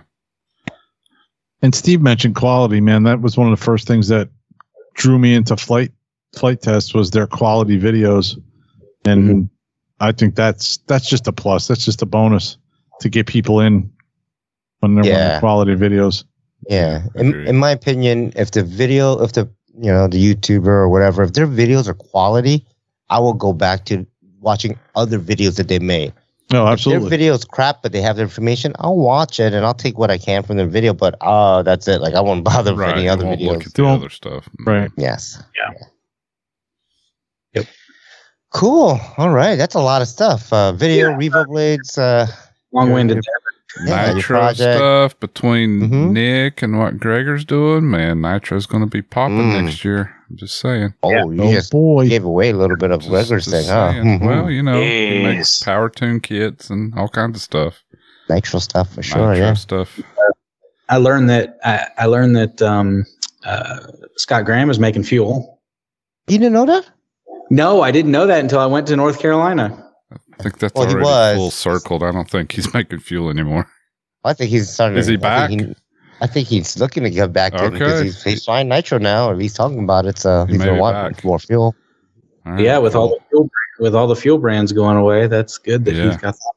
Yeah, especially because full pull to me it's it's it's Byron's. It smells like Byron's. You know. It's Rotor Rage 2.0. Yeah. Hmm. So it's great. You know. Fuel. Yeah. Nice. All right. Uh, do you have anything else you want to share, Nick? No, I mean, no, I think that's that's pretty much it. Um, I hope to see everybody at events. I know that um, I've been a big pusher of actually getting out there and going to events. I think that's really what um, keeps people uh, excited. Uh, Nice. Definitely, if there's an event here near you, make sure you hit it. Mhm. Um, Talking about events, what's your next U.S. event? That's not you know Mexico we know, but your next, Next U.S. event. uh, I think it's going to be Ken's out in Livermore, California. Ken Marshall's. in February, right? Mhm. Yeah, he puts on. He has got one heck of a venue. I Um, heard.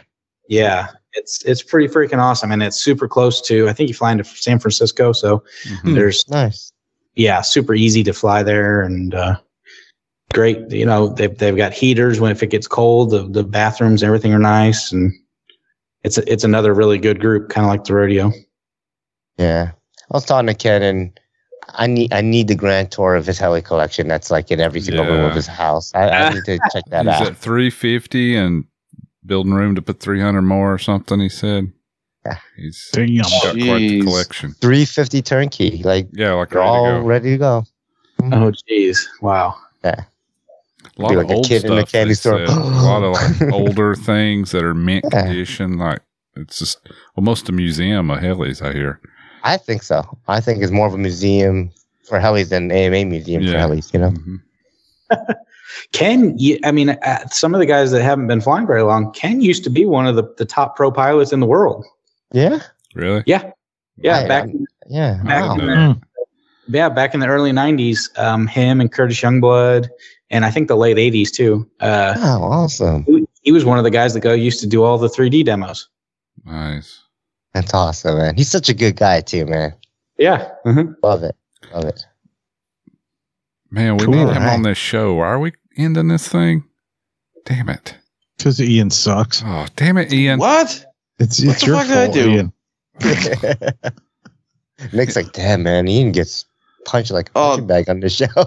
Dude, I Yeah. got roasted. Every week. Well, um, we still you have, well, we still have like four more episodes. We could do this. We'll get Ken on the show. Yeah. we need to. He's a hoot. Sorry, Nick. I kind of talked over you. What'd you say? Oh, I said, yeah, yeah. I just agreed. Yeah, get Ken on. Yeah. Awesome. All right. I think uh, then let's move it on to news and announcements. All right, we got any news? And Announcements. Yeah, I think most of the stuff was from Nick, but yeah, we have a whole bunch of news here. yeah, a bunch of Thank you, stuff Nick. that I forgot about. Nick brought up. Uh, great Mhm. stuff. Um, one thing is from a couple weeks ago, uh, and this is more for the airplane side. This specific one that we're looking at here, it's a Scorpion A6528 plug and play combo. What that is is this is for airplanes. It's made for 60 cc to 70 cc airframes. what wingspan is that? Uh, that would be your set. 70? that'd be like 80, 80 to 90 80. inch. Oh, okay. Because my 74 inch is a 30 cc. Uh, so I think it's like 80, 90 inch, 96 Okay. maybe. Nice. Damn, that's a big boy. But it, Yeah. it's a so it's a motor, it's a mount, and everything that would bolt straight up where your gasoline engine, like your your DA or Huh? DLE 60 or whatever, would bolt in or seventy, and then an ESC that matches it. And it's it's just a combo. I I got the chance to look at one out at the rodeo um, that Gorgon had brought, and um, it's so cool. It's just a little box, and it's, it, you got your motor, the mount, everything is just just plug and play. It's super simple, easy way to. Um, Do you know, uh, like any, like what the, the ESC, like, is it a 200 amp? Like, what do they I give guess you? it depends on the motor. The one that we're looking at is a 200. Yeah. So that could be that could that could doesn't have to be 200 though. That could be like 80 to 100. Depends on what prop you're going to use. Also, Right. I, I would Yeah, yeah. think. Well, I'm just curious because, like, if they're selling these, you know, these as uh, combo packets, or they must do some standard prop size testing for Yeah, sure. Yeah, 70, it's whatever- or 70 cc, Yeah, it's right? whatever prop you'd put on Yeah, a, 18, a 20 inch, 70. whatever. uh, a DA 70 to fly your 96 inch edge or whatever. Mhm. You know, you're definitely going to need a 200 amp ESC for this Yeah. to fit this motor. I'm guessing what's this 12S setup? Does it talk about voltage? Probably, or- yeah. Yeah, 12S. Yeah.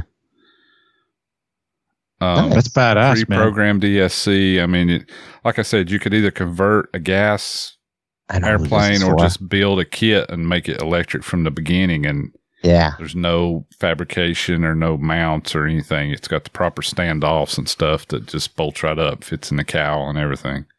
I know who this is made for. Who's- Californians. They can't have small engines, can they? That's true. Mm. This would be cool also. I mean, if they came out with something the smaller, like the 46 size. Uh, yeah. Like because my, I had a- um, you had a plane. I had a plane.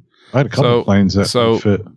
They say um, uh, it's designed for 85 to 95 inch airplanes and other sport UAV airplanes requiring up 6,000 watts power.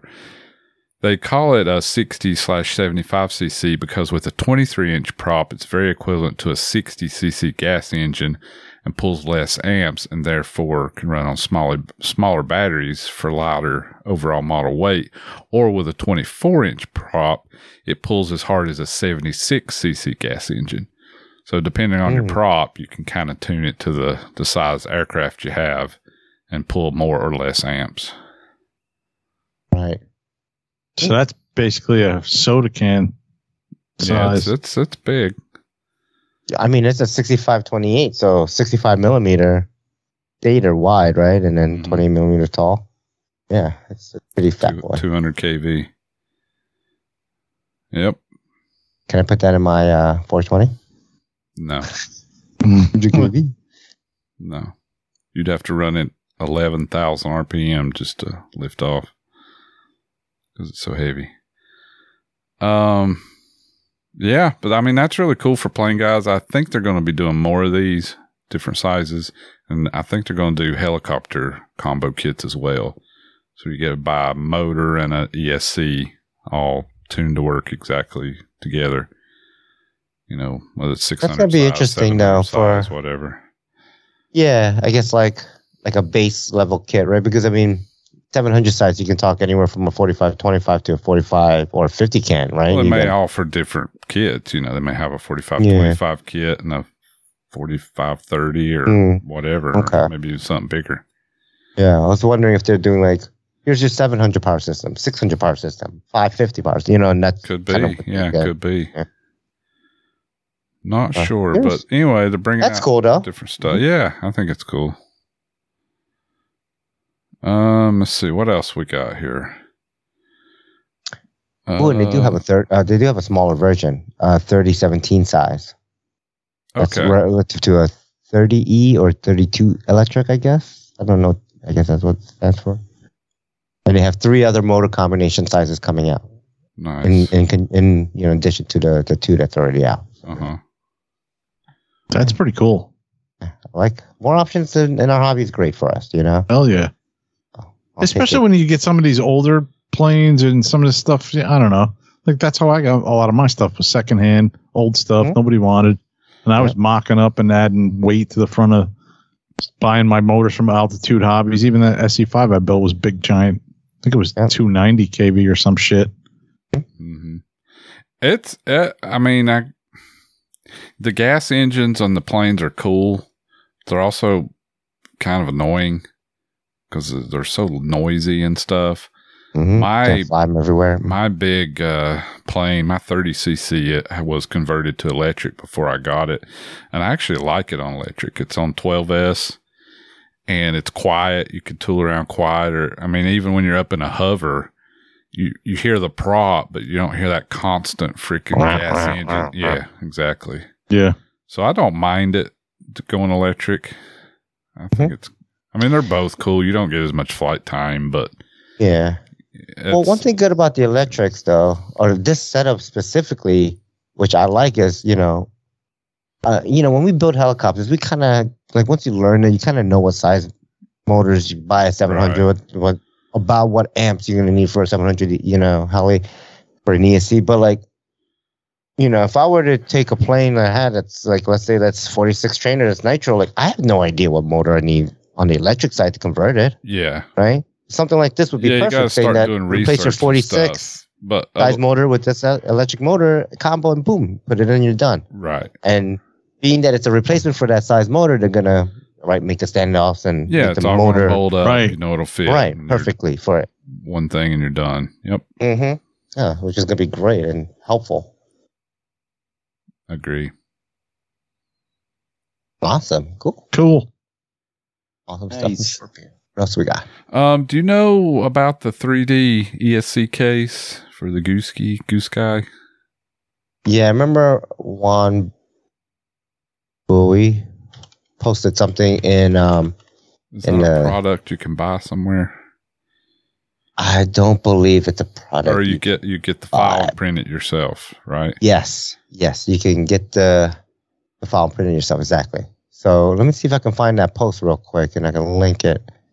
But I remember seeing, I thought it was a pretty cool idea to be able to, uh, you know, replace the air fly browser in it with a, a Neo, right? So you Mhm. carry so, so many transmitters around. Uh, I'll find it and link it to you guys. But uh, All right, I guess look for that if you're if you have a, a Goosky and you want to put a Neo on there, it can be done.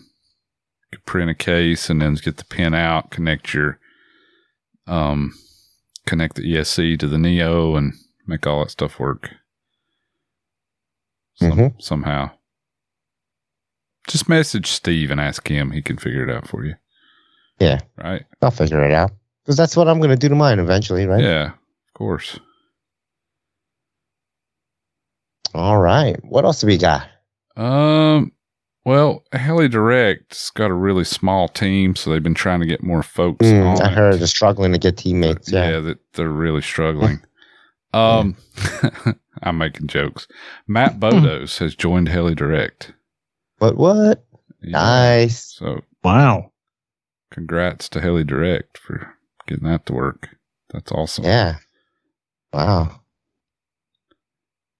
Um, yeah, I don't know what else to say. Look, for, look for Matt at uh, a Fun Fly. Go watch him fly, and he's good. To, Watch him auto. Yeah, watch him do some autos, Hmm. fly through the corn, you know, whatever. Tree He's a good dude. Fly your heli through a tree. He he he can do all kinds of things. Yeah. Um. Okay. What else? Um. So our buddy Keith Williams, KC3D, is stocking the Raw 700 Nitro HD conversion, uh, made by Dan Murnane. Shannon with Only Fine Helis were was stocking these kits. Now Keith has them. So if you're interested, go over to his site, kc3dprint.com, and look for it. This takes your regular electric raw and turns it into a Nitro. It's a Nitro HD. It's basically a set of frames and some spacers, maybe. Yeah. Yeah, it's a set of frames and spacers. Um, basically that's what you need, and then there's a whole parts list that you need to actually buy for the Nitro, like you know, to Yeah. convert to electric. But Mhm. um, yeah, yeah, it's a solid kit though. It's um, the frames are. I don't think these frames will break ever. no. like they're they're they're really you, got, robust. you get a lot more robust mechanics like the, the head and the, the gear train. no, but I mean, gear- but beyond that, I think the frames are even more. oh, yeah, robust than the yeah. factory Yeah. ones. No, Yeah. I'm just saying, if you're wondering why you would do this, Hmm, right. Mhm. you get a, a more robust heli. Yeah. It, you you sacrifice some weight to do that. It is heavy. A good amount of weight. It's, it's uh, over a pound heavier. A pound? I thought it was like. Mine's over a ounces. pound heavier. Hmm. Okay. Mine's heavy though. I don't know. I have a big pipe on it and stuff. So So okay. Well, it's somewhere between five, six ounces and a pound, according to Steve. yeah, maybe But I'm not. Maybe heavier. not a pound, but it's definitely heavier, and I feel it a lot in the air. Okay. The weight difference in a no row. way somehow. it's a pound heavier. It's How could it two pounds, pound dude. Heavier? Now, I'll weigh mine. Uh, I'll see, but it's not. It's not. You can feel the difference if it's. Yeah, you yeah, know, I'm like sure you can maybe feel half it, and but a I half a pound, was- maybe I guess, but I don't know. It's it's like even holding it, I feel it's a lot heavier. Yeah. Okay. Well, Everything's bigger. Everything. Head, transmission, boom. Everything's bigger on it. So. By the time this expensive. discussion's over, I'm going to be a pound heavier.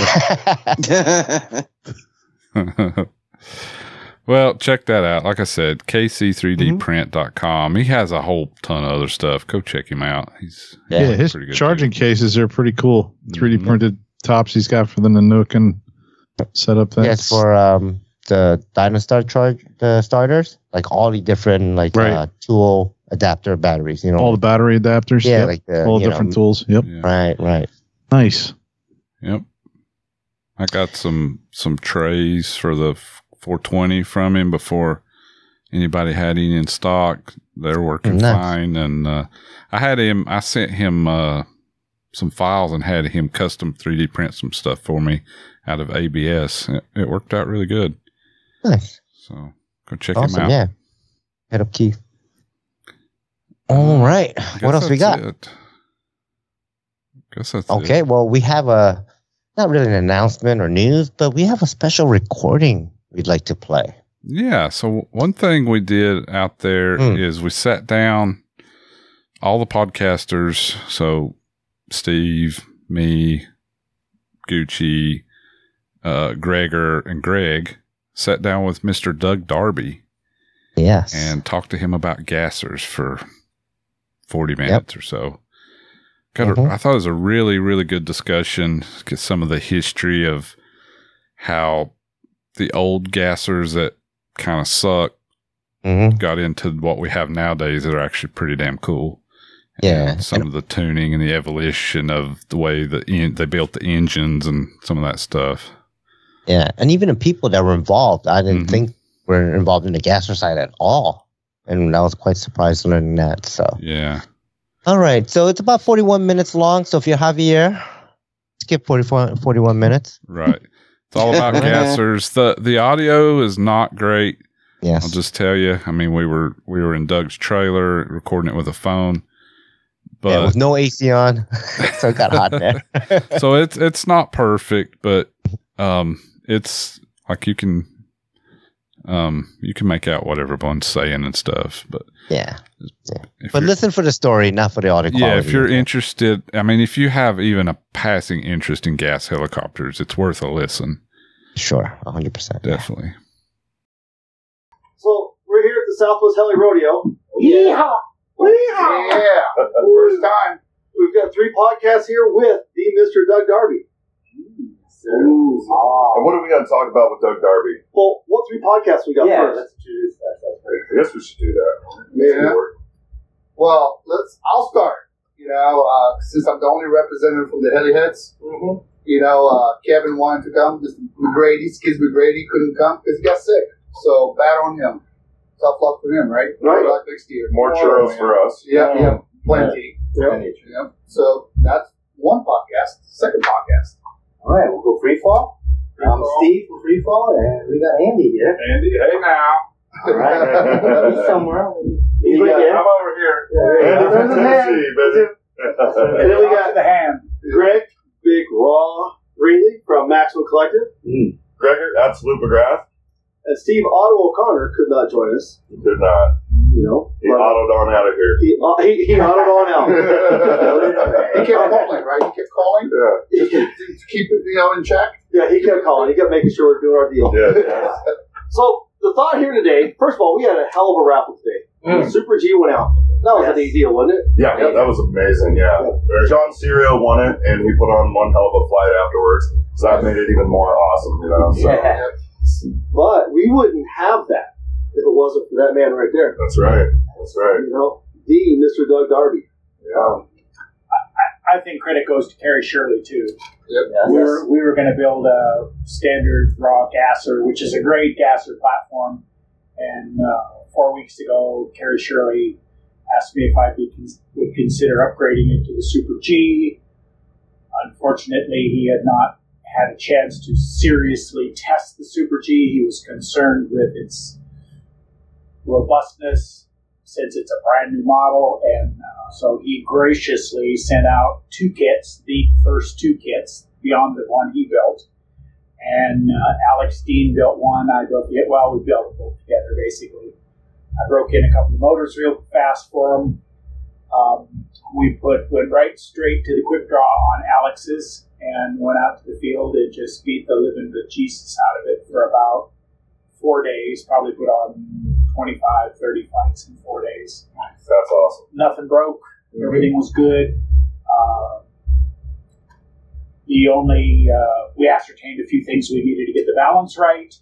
Um, took care of those sort of things. Finished building uh, the raffle one. Um, we probably flew it 10, 12 times, making sure it was good. Wanted to fly it more, but we were, you know, how that fear of how the Yeah. model is, especially when you don't own it Right. and especially when you can't get a replacement. So anyway, it was a it was a lot of fun, but a lot of credit goes to Kerry Shirley for uh, stepping up to say here, if you want to do a good model, do this one. Both would have been good models, but I can tell you absolutely there is no comparison The latest, to the. Super G as compared to the other one. Um, it's kind of like this model right here. Um, you know, the new design, get the motor up higher, get the CG closer to the center gravity of the main shaft. They rotate fast. You can talk to Ben, you can talk to Alex, and they're going to tell you one thing, and that is they fly like a 700 electric. That's what's nice about it. It just feels like you're 700 electric. So, anyway, great model. John was tickled pink to win it, and, uh, and I love the fact that he just went out there. I loved it when they had it in the radio and he spooled up, goes, boom, pops Yeah, up there. right. Oh, great, into the cactus. First thing. Here we go. You know, knowing John, I, I think we can all agree that John literally owns one of Everything. everything, including some of the most high-end models you can Exotic. get, most exotic, most Yeah. obscure, and he puts he puts powerhouses inside of these machines. He doesn't have anything normal in his fleet, and I think it's ironic that that John won this because he did not own a gasser. He's got turbines, he's got Right. electrics, he's got nitros, and you know his nitros. I can say he's know, got a couple of kits, gasser kits he has yet to build because Yeah. he was talking to me about parts we needed and what to do. interesting. But uh, I think those will be on the back Yeah. shelf. So I think I think fitting he, he won the kit. I think that was that worked out amazing, you know. And, and you know, John, he's he's a hardworking guy. He's he's always bringing his family with him. He seems like the kind of guy that puts family first, and you know, I think it went to a good person. So it was, it was awesome. So we wouldn't have this gasser if it wasn't for a lot of the efforts over the last couple of years of making these machines viable in the hobby, right? I mean, these have come a long way. Yeah. First time I got my hands on a gasser, I thought it was terrible. Seriously, you know, Well, it was it, it, it, it rattled. Um, you know, it's just a, a gasser that a buddy of mine put together. Um, it, this engine didn't make any power, and it vibrated everything. I mean, the fan, you could see the tail fin just going crazy, and and I, I thought, man, I don't think gassers will ever have a place in this. And then as years start going by, and Doug Doug started bringing out these gassers, it just completely changed my my whole look and view at gassers. And, and I got to fly one yesterday. Doug's been offering three years for me to fly one, and I, I finally got to fly Alex's yesterday. And No, not you got to. You finally gave in. I finally, yeah. Mr. Nitro I himself. finally gave in. Yeah, We had to get a brown paper bag to put on his head, so nobody would know who it was. yeah. I. But uh, I loved it, and, and I think anyone that's that's considering it, you know, take the plunge. I mean, I can't wait. I can't wait to get one ordered. I'm, I'm Yeah. excited And about they- it. Look at that super cheap. Just to show you how much he hated flying it, it's got a fuel tank in it that's good for about 18 minutes. We flew it three or four to get him used to it. Mm-hmm. He flew the some bitch clear out of gas. I guess. I, literally, I literally had to auto it because it went kaput. It was out of gas, and I had to force Everybody, it. oh no, the motor went. I said, no, the motor doesn't go without gasoline. so that just shows I enjoyed the hell out of it. So yeah, all smiles. So Doug, what's what's happened? How come? What's what's got these gases here? What's been the the innovative step change? All of a sudden, made these things possible. Well, it's hard to say exactly when it happened, and but why? No, I take that back. I can tell you, Heli Freak Fun Fly number two, the Palomar, and I had a Whiplash gasser, and I had a quick draw pipe on it, and Mitch Pricer. I don't know if any of you remember Mitch Pricer when he was flying. Wonderful young man, great, great pilot, Yeah. nicest guy. Mitch helped me do a lot of development with the quick draw. And but back then that motor was a 260, 26 cc's, 25 and a half cc's. And we were pushing them pretty hard, making three horsepower out of them, turning them 15 grand. And, and Mitch flew the bejesus out of it and did good. And anyway, I went to the Heli Freak Fun Fly. First time I went out of the state for a fun fly. And uh, anyway, uh, Will James comes driving up in a cart, and I knew Will from Heli Freak, and we had talked about. It. He knew we were coming out, and he knew all I was bringing was gas helicopters. And, and there were two or three guys in California that were flying the same whiplash, not pipe, but flying the whiplash. Uh, Ed Salembo, who's now out of it, and uh, a couple names that'll come to me in a minute. But anyway, he comes over in a cart. And He says, "Hey," he says, "Here's somebody I think you need to meet." I said, "Oh, who's that?" I said, "It's Tim Jones. Tim Jones, Doug Darby." So we shook hands, and I, Tim Jones, okay, I heard he was a great pilot. And he says, "Hey, I hear you got a gas with a pipe on it." I said, "Yeah, you want to see it?" He said, "No, I want to fly."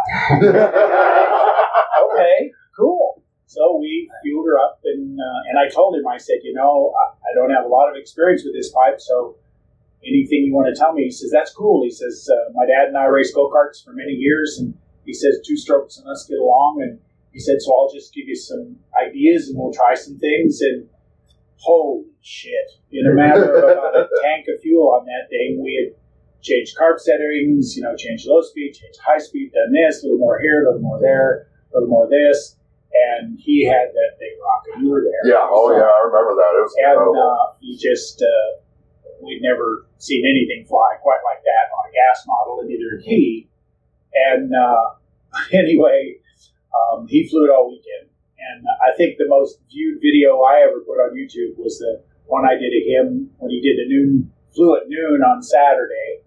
And right after the pilots meeting, went up and flew, and somebody videoed it. And uh, I think on Heli Freak it had nine, or on my YouTube channel, I had nine, ten thousand views on it over the years. Yeah. Because people, I, I listed it as Tim Jones's first gas flight, and of course the name really Yeah, uh, yeah. people, but then they were pretty impressed. So that really started it, and he got me focused on we, we're getting all the power out of this thing we can, so we got to get the weight down. What can we do to get the weight down? So I I did everything within my power to get the weight down. I mean, you start with the simple things, receiver packs instead of a 5,000 milliamp receiver pack, which everybody ran on their gassers. Well, let's see, we need 485 milliamps flight, Yeah. three flights, so 1,200 should be enough. You know? Yeah. So that cuts a lot of weight off. Took the switch, threw the switch away, cut the wires all down short. Just did everything we possibly could and took six or seven ounces off of it, which is a lot. Yeah. Yeah. Yeah. And it flew even better with that. And then motor development came in, and we went from the 260s to the 270s, which is basically we went from a 34 millimeter piston to a 36 millimeter piston, and we went to the 36 millimeter piston with a one millimeter stroke, and that was a 270. And then we decided we'd try the 275, which we never had much luck with. And I'm talking basically Alcament with TRM. I mean, Al is a Al's been into boat motors and two stroke since Shep was a pup. No one knows more about making power than he does. So I finally convinced him to go with a two millimeter stroke. Right? He said, "No, it'll never work. Vibrates too much. Try this. Blah blah blah." I said, "Well, let's just, just make one." So we made a 275, which was a two millimeter stroke, and uh, he was right. It shook like a dog shit razor blades, but it was powerful. It was powerful. And um, we had that at IRCHA, one of the IRCHAs, and I can see it. then we went to uh, decided, well, let's go all the way. Let's go to a 38 millimeter bore instead of the 36, which is as far as you can go in this scenario. And these are a these are a backpack weed blower motor. That's exactly what they are. Backpack weed blower motor. They turn 7,000 RPM. They make seven tenths of a horse, and they run forever in backpack weed blower. When Al got done with it, we're turning 15,000 RPM, and we're today we're making 4.7, 4.8. That's incredible. Wow, what a step up. And uh, but it's you know there's I've got boxes of blowed up motors, and it got to the point where I would send Al my blown up motor back, and I wouldn't tell him it's coming. I'd just send it to him. And he'd show up on his porch, and he'd go, "What the fuck did you do now?" You know, and I say, "Well, I don't know. I guess it got too lean or something." So he just fixed that motor and sent another one back. So we got to what the motors we're running now, which are the 310s, which are uh, 30.5 cc, 38 millimeter, 2 millimeter stroke crank. And uh, we've got OBR making 310s. Kerry Shirley, it took a year and a half to bring OBR into the fold. And they they worked hard because they they make the premier car motor of all. I mean, probably more winning in car motors than anybody else. And uh, but in a car, it doesn't matter if the thing shakes like hell, you know, because they don't have a fly bars to worry about. So I know Kerry went through. They made him, I want to say, seven different prototype iterations that he put on the dyno. We were testing, mainly testing vibration and power, until he got the version that we're using now. Actually, it was a version they've done more refinement since then. But OBR makes a great motor. Um, the 310s uh, and the TRM 310s, they're almost identical in power. The power band shifts a little bit one way or the other. But anyway, that's how we got to the motors we've got. And then about three or four years uh, ago, um, Blackout Mods came on the scene. And Giannis is an absolute unbelievable engineer. I've, I've never, he, he continues to shock me today when I see the stuff he does and how quick he does it and what he can do. And he wanted to build a lightweight gasser, and he built the first Align conversion that was a lightweight gasser. And, and at that time, he and Kerry Shirley were still working together. Kerry built the first one, and they published some weights on it. And based on my whiplash and all the weight I'd taken off of it, I calling bullshit on it. You know, it can't be that light, can't be that light. And uh, so, anyway, long story short, I said, the only one way to find out, you buy one, you build it. So that's what I did. And I got her all done, and I had my Goblin. By then, I was flying Goblins, uh, Goblin gassers, which are great platforms. They were just, they're a little more robust, but they were great platforms. And I weighed the Goblin gasser, and it was 13.8 pounds. And I got the blackout align ready, and I put it on the scale. Same fuel, fueled up battery, the whole thing, and it was uh, like 11.8 pounds. And so then I beat on the scale a couple times.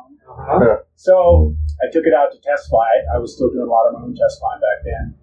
And the first couple of times I gave it collective, I thought, Jesus, you screwed this up. You got 27 degrees of collective because it just skyrocketed. I land it and get the pitch gauge out. No, 12 and a half degrees. What's Yeah, going on? wow. But when you're two pounds lighter, That's considerable. That's crazy. what he It's does. crazy. So you couple that with the, the pipes that we were running, and I think the first time we really decided to get after it was uh, the first year I brought it to the rodeo. Think we were still at, at uh, Farms, and uh, Ben and I have always been close. We, we've flown a lot together. Just a great young man. Had fun, and so I said, "Hey, this is mine. You can fly it, can't you?" And he said, "Oh, absolutely. Let's guess at Chuck." And so we flew it with a regular pipe on it, and he's going, "Oh man, this thing is great," you know, because he'd flown my other ones, you know, they were okay, but they weren't like this.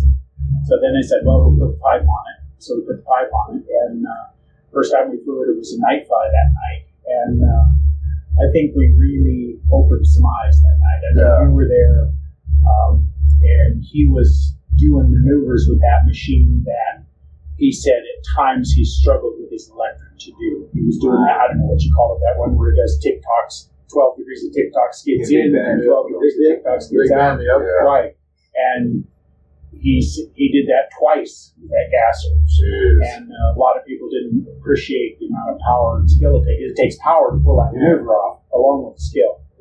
So anyway, we just kept flying that one, and I started talking to Dennis a lot, and uh, he just kept pushing. You know, what else can we do to make it lighter? And he did the Align Extreme, which is hanging right there. That's the one Ben's been flying for two or three years, and it was another six or seven ounces lighter. Um, difficult build because of the sandwich frames, but that's how you get the strength with less material. And uh, anyway, so he's just every year he does something something more radical that gets lighter and lighter and lighter. And uh, this V2 that he came out with last year, the XL conversion, um, I remember him telling me, "I'm gonna, it's going to be really radical, really radical. It's, going to be like nothing you've ever flown." And well, yeah, you said that for four years. Right. But he sure hit the head on the the nail on the head, you know, by sucking the motor up an inch and a half higher and getting it up there. And obviously, it's a good design. Uh, Joey Chen of JC Designs in Australia is uh, partnership with uh, Terry Shirley. He's another one of the finest designers, and that's he ended up with it. I, I know that I know SAB pilots that flew gassers sent Kerry emails saying you need to think about a design where you can do the same thing, get the engine off the bottom. And the initial response was, no, sorry, our SAB gasser flies really good, raw gasser fly. And it does. And all of a sudden, about two weeks later, we get an email that, well, maybe we might have something else going on. Uh, uh, wow. my, my view of it is he talked to Joey, and Joey said, yeah, let's see what we can do. 'cause it just takes a whole new clutch system on it. And, uh, but anyway, that's how we ended up where we are here. But I, I just, I so quickly moved into the performance gasser side. I mean, doing the 27 minute flight time was never exciting for me. it was always, I'd much rather, much rather have a, a gasser that's performance wise that, uh, that's gone. I don't know, just in case they have it. But anyway, so I spent all my time doing that, and there were other there are other gasser pilots out in the world that don't. They Right. just keep doing their thing, and we don't necessarily agree on a lot of things. But you know, because you with power, you know, with with that much power and reducing the weight, certainly there, there comes a a time when you you know something's got to give. Right. So Yeah. they take more maintenance. Yeah. Uh, occasionally, you have a few more parts break, but in the big scheme of things, uh, I think it works pretty good. I mean, we, we haven't had any more serious damage stuff than, than I see every fun fly with everybody else that's out there. So So I, I noticed that you, you you've got the quick drop muff, the tune pipe, Yep. the big tune pipe, and then I see we've got the other mufflers. What are those? M Studio or M, M Studio, M Studio? 320s. Okay. What is what is a user like? Somebody's going to get a gasser. What would be ideal for somebody new getting into this? hands down M Studio 320. M Studio 320. Yeah. Okay. It's a great, and, it, and it's not a pipe; it's a muffler. It's a muffler. but they've done a really good job of maximizing its ability to to do more than muffle, but keep as much power in the motor. Mhm. Um, when Kerry first used, they made a M Studio 260, which we ran for years. Uh, we used to run the big uh, RJX pipe, the big fat RJX pipe, and we modified that a few times. Kerry made a bigger stinger on it, changed the baffling internal, and it made a little more power. Then he went to the 260, which was way lighter Mhm. and still made the same power. And then he came up with this 320. And uh, although he didn't tell me about it, nor Tom Welch, and Tom and I do all an awful lot of development with Kerry. It's kind of a strange group. But anyway, he said, I'm sending you a pipe, each a pipe, and I want you to test it and tell me what you think. And I said, Oh, okay. Any idea what RPM we should run it at? Nope. Not telling you. You figure it out. Well, he knew he'd already tested it on the dyno, but he wanted to verify in the field that it did what he thought it would do. And sure enough, um, it had a much broader power band and it gave you more power at a lower RPM, which is really fun for guys that don't want to fly at 2050 or 2100. You can fly at 1850, you know, 1800 RPM, and it really pulls like a freight train. So that's ideally the pipe to start with. Um, and of course, Broader tuning window too, right? Oh, way broader. Yeah, way broader. okay. It's so much more difficult to hurt the motor. in Right. One of those because you're turning it at, at you know 12.8 to 13.8 instead of 14.8 to 15.2. So Mhm. it's, it's Right. just easier from that standpoint. But um, that pipe starts good, and, and of course the the downside to gassers that everybody hates is the fact that you need to spend a little more time and effort breaking the motors in Mhm. if you do it correctly and you spend some time and it's easy to you can tell you can watch the ring get burnished and you can watch the ring seat just by looking in the exhaust port Yeah. and you know there's a way to fly it it takes about two gallons maybe three gallons of fuel depending on what you're doing. You fly with a, a mineral based oil to begin with instead of a synthetic oil. You mix 32 to 1 with i call it liquid sandpaper. Uh, lawn boy. Lawn boy ashless that's the key. You know it's, it's lubricity but not a lot. Yeah. so it allows those parts to seat real fast. You run a few heat cycles, or you run for a few minutes, get them nice and hot, and then you shut them off and let them sit for 45 minutes to an hour, unless, Oh, you're, long. unless you're in Phoenix, and then you let them sit till next year.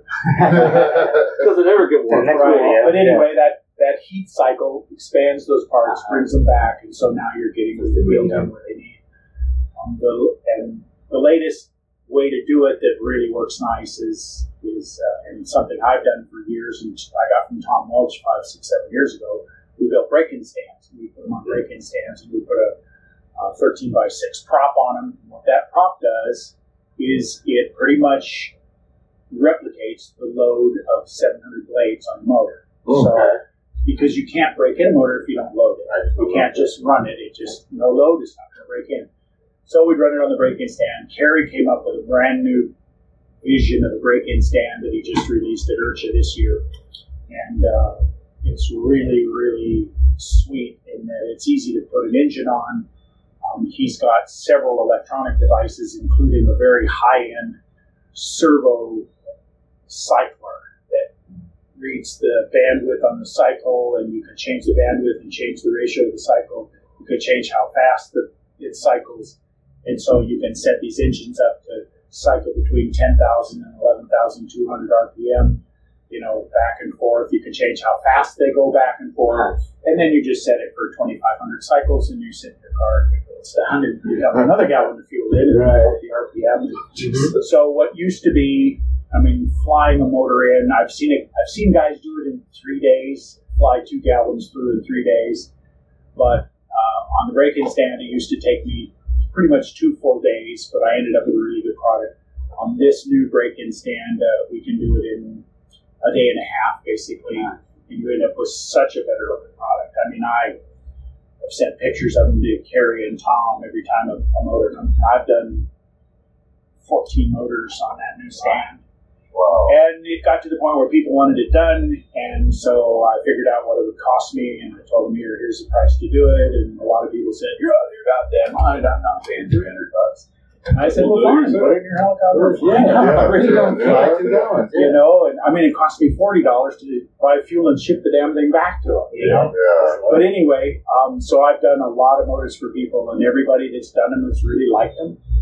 And uh, so anyway, that helps the whole process. But you do, and if you do that, you do it right, Um, the last motor of mine that actually wore out, I took a crank bearing out of, and that motor had a little over 38 gallons through it. I was on the 39 gallon. There you go. And up until it started going clank, clank, clank, clank, clank, when I ran it, it was running as good as any.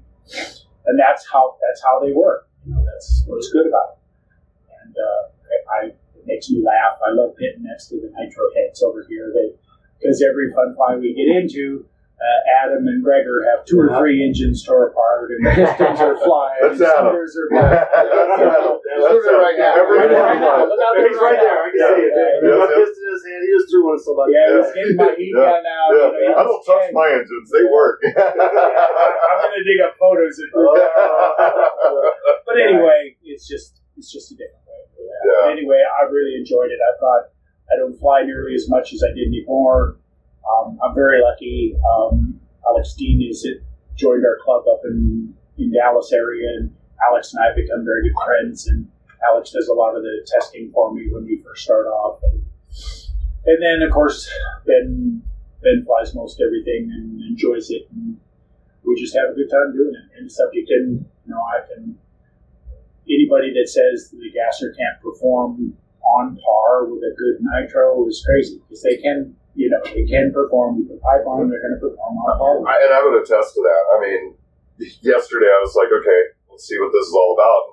And and I, I mean, I'm sitting there just full collective TikTok and, and, and how we'll tune a mid range on a nitro. You know, we'll sit there TikTok, TikTok, TikTok, and then full collective, full collective, full. co- Now we're building heat. We're building heat. We want to get it to sag. We want to get it to overheat so we can richen up the mid range and TikTok, TikTok, TikTok, TikTok. And I was doing that full collective, pull out, push, pull, tick tock, tick tock, TikTok, TikTok, full collective, push, pull, and it didn't bat an eye. It just sat there, and, and it reminded me of when you talk about Ben doing the Big Ben maneuver, mm-hmm. you know, and, and that his electric would struggle from that. Well, it's it's this torque, and it, you know the torque. I can easily see, I can easily tell that the the the reason he probably was saying that he's having an easier time with the gasser than his electric is because I mean that torque is just it was insane. I did not expect that, and the way it was carrying through the maneuvers was was And, and with the pipe models like this one, you know, that's got the quick draw on it, Mhm. the the pipe's made of steel for a reason Mhm. because it builds heat, Yes. and then it, and the hotter it gets, the quicker the air goes back and forth. So the wave goes faster, pulling the exhaust out of the thing, and then the the diverging cone stops it Stops, faster, holding the fuel charge back in that just came in through the intake. Yes. So the hotter it gets, the The better, better it it runs. Yeah. It's like those old tuned pipe motors in the old days when you start cutting the header back and you adjust Yeah, the exactly. No, that's yeah, exactly same what thing. Yeah, same Exactly. thing. So, yeah, the power. I mean, when people say they don't make power, it's it's silly, you know. And, and what RPM was that that we were flying it flying it yesterday? Uh, the raw that I was flying with Alex's, 14,900, 14,900. which is how much weight? Uh, It was enough. That's all I know. it was, it was, uh, so we take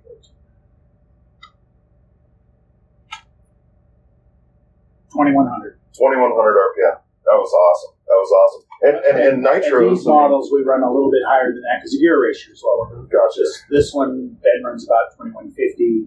Gotcha, gotcha. Okay, and like like our nitro models, I'll run I'll run 1980, sometimes 2020, because like if I'm going to keep it, you know, I'll tune the engine to the RPM and I'll keep it loaded and and run it that way. So to be able to have something that you know you're running at a higher RPM, it has that quick off center collective snap and feel is what I could equate it to by the way it felt when I was flying it. And know, you where have to- sag. It, it Not is- everybody's going to like flying a quick drop pipe. I'll be honest with you, I can't fly one. I mean, Yeah, because the only way talk they about that perform more. is when you're in the corner. Yeah, you gotta I mean, keep it gotta loaded Keep it loaded entire- all the time. Yeah, And uh, so I tested them for a while, and uh, this is no fun. And I just love the M Studios because our brand's so broad, you know, that even when it pulls down to 1600, it's still pulling like a freight train.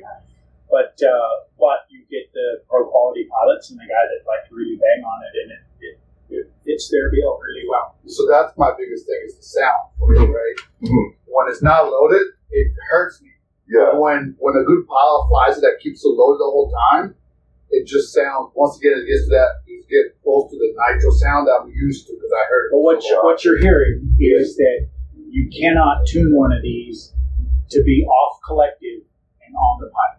Because Okay. if you do, when you get on the collective, you burn it up. Okay. So what you have to do is when you come back and you seldom hear it when Ben flying. Yeah. You hear it a little more if you hear Alex flying because he doesn't jam it as hard. When they get off the collective, you hear that rattle in. Yeah. And it's four stroke. It's a two stroke motor that's four stroke because it's got too much fuel. And, Uh, but as soon as you go to the corners on it, yep. that shit clears out in about a second and a half.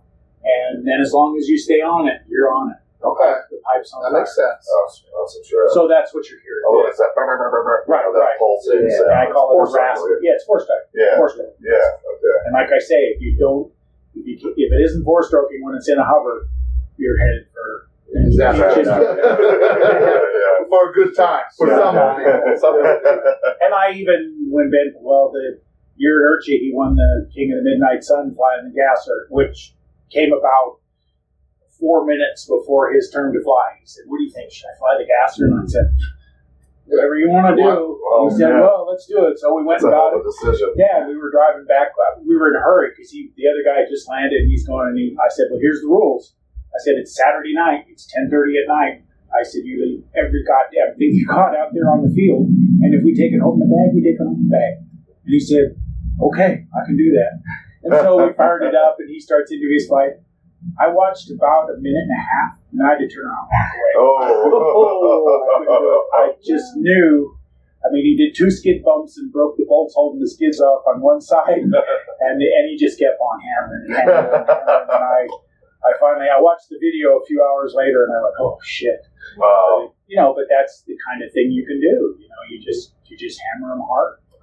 That's, that's where they're incredible. happiest. But it makes sense that that's where you tune. Right. Right. Yeah. That's now it kind of completely got full circle. and Yeah. and the whole sound thing is at all over the spectrum. You've got you've got guys that cringe and oh my ears are bleeding, I can't stand Yeah, it. yeah. And I mean my favorite is is Rob Bingham in England. I love Rob Oh, Bingham. yeah. oh my god, that's so horrible. Yeah. They throw me out of the city. I will, I will say this.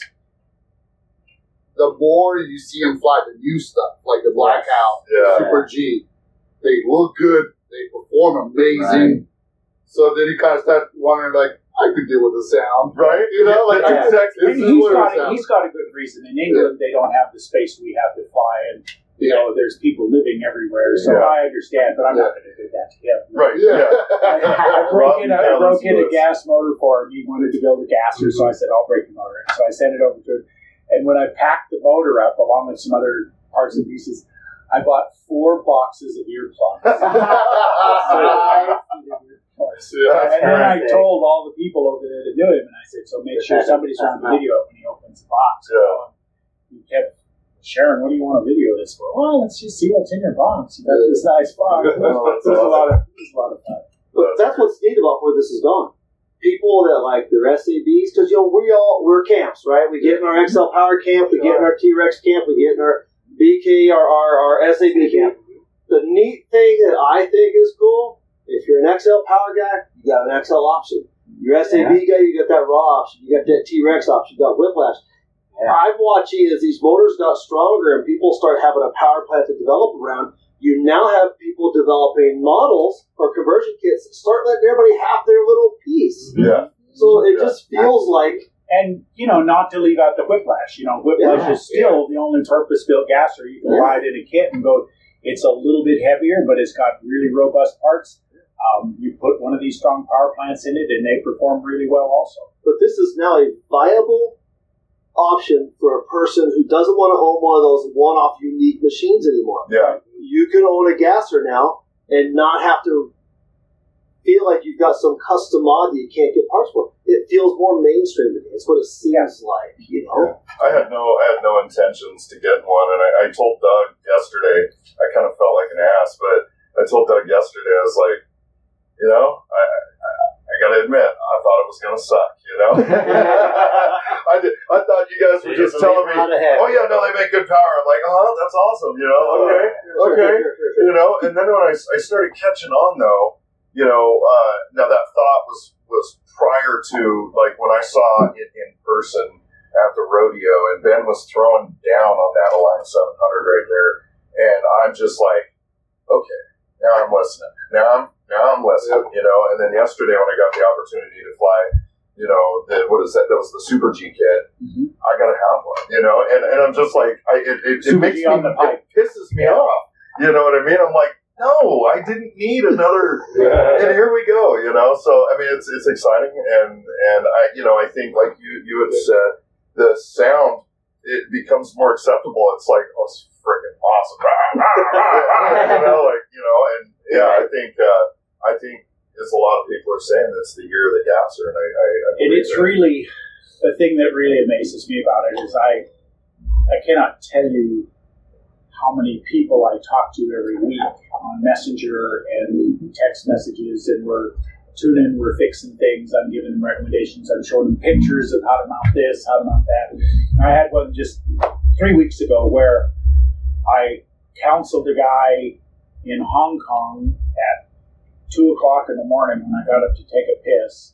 So I was looking up pictures for him. Hmm. Four hours later, I'm helping a guy in Melbourne with his, and the guy awesome. working. And four hours after that, I'm helping a guy in Vietnam get his Wow. you sleep? Oh, it's one of those things where you you just can't imagine how that would ever happen. That you'd ever That's get to that. incredible. Know, and they're all good folks, and we, Yeah. you know, I I don't know that I'll ever meet them all, but we've Yeah. had a, had a lot of fun doing it, and you know, I just uh, it's it's been good. It's been I enjoy it. I enjoy it to death. That's awesome. That is awesome. Fantastic. Well, good stuff. So we got three podcasts here. All, all three of them are probably one trying to figure out who gets to end it, right? Who gets to call it? Who gets the auto one out of here? I, I, I think we make him end it for us. Yeah, Andy? Andy's got to do it. Me, I don't know how to end it. It's over. Bye. The end. No, The end. no, no. Thank you, Doug, for for sitting down with us, and it was really cool to hear some of the the history of from when they sucked to now that they're great. Yeah. So I Yeah. appreciate you taking the time. And there's a it's not just me. There's a lot of other people down the road. Tim Jones was inspirational in in giving me the. I don't I don't think I've ever That's heard that that story background. Yeah, it was. How you, I mean, I and I had I had no clue on how to tune this mic until I met. Tim. Yeah. and he started telling me what to listen for, and I mean, we flew the shit out of it for three days. My favorite story was it was Saturday. They had a they had a uh, pilots meeting at ten o'clock, and then remember we all lined up for the picture, and they did Yep. the drone picture and everything. Yeah. Meanwhile, Tim and I had gone out to fly. We were going to go out to fly right at ten o'clock. He said, "Oh, fine, can't do this." So anyway, we're done with the picture, done with everything, and I says, "Well, I suppose we should, you know, it's kind of noon. What do we do?" He says, "Fuck it, we're gonna fly. We're fueled up." So we took off and we're flying, and I'd fueled the damn thing clear up, and it would fly. Even with Tim flying, it would fly seven, eight, nine minutes, and we're he's just hammering the bejesus out of it. Well, you got. Bobby Watts was standing there ready to fly. Bert was ready to fly. Three guys were standing there, and so I'm standing next to him. I said, Ugh. Bert and Bobby and a couple other guys were waiting to fly here. Yeah, baby, I still got fuel. he rode that bitch until it ran out of fuel at about 300 feet and autoed it in. Oh, Turned around those guys and says, Okay, boys, she's all yours now.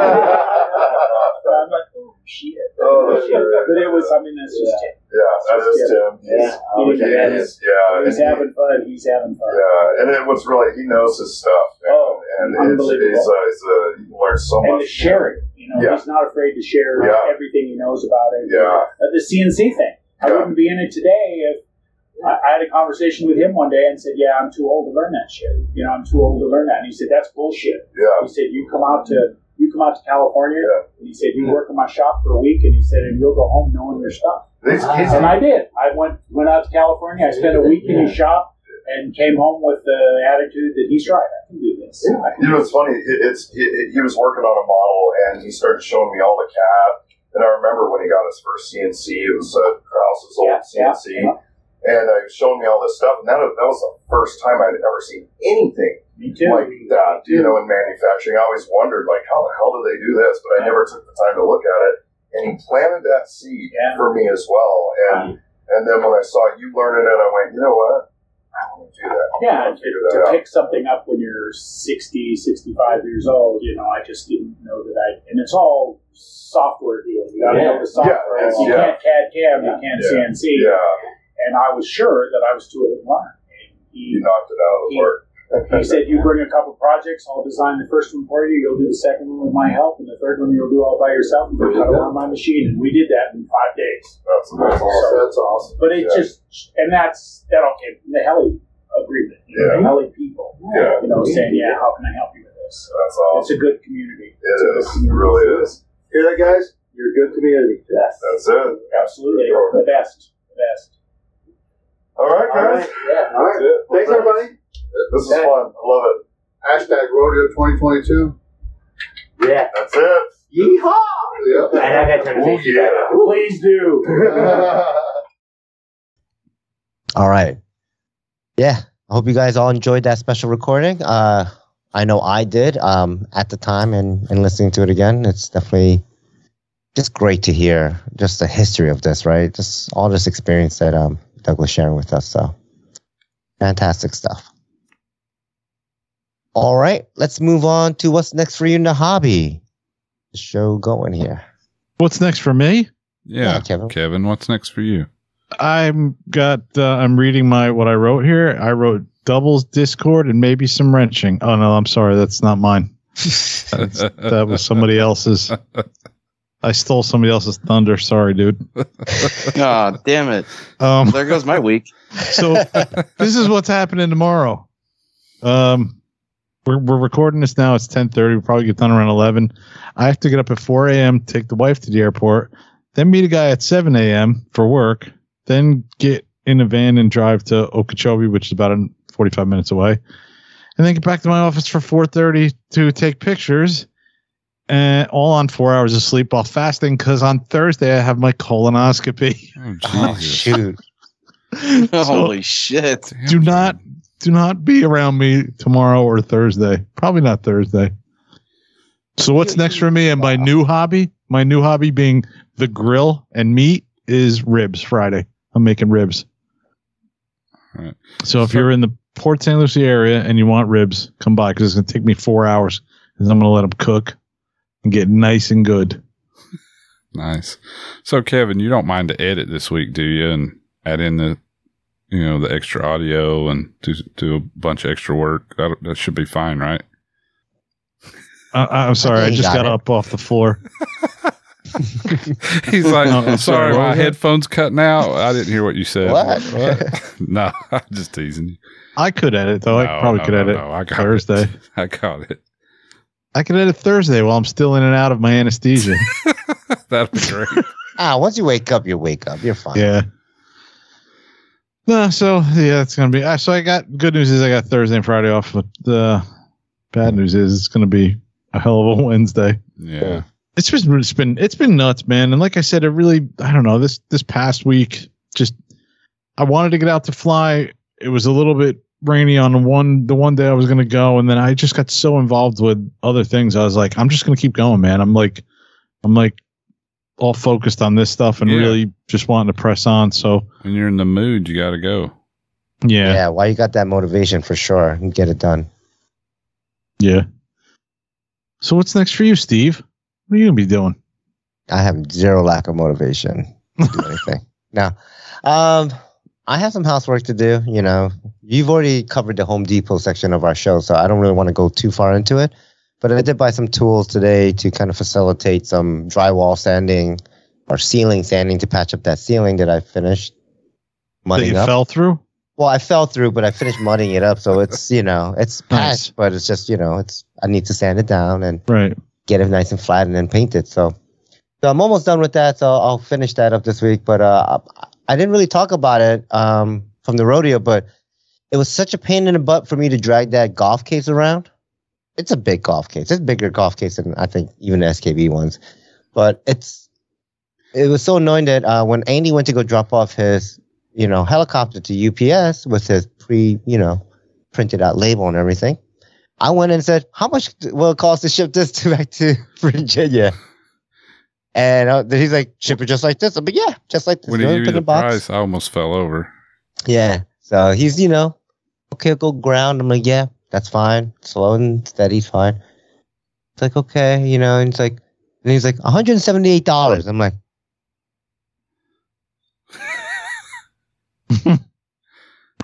Wow. well, it was one, thir- it was 130 just to get it on the Right. plane. I had to lug it around. So is it worth 40 bucks more for me not to lug it? Hell yeah, it is. So Yeah. I said, take it. Here's my card, scan it, go.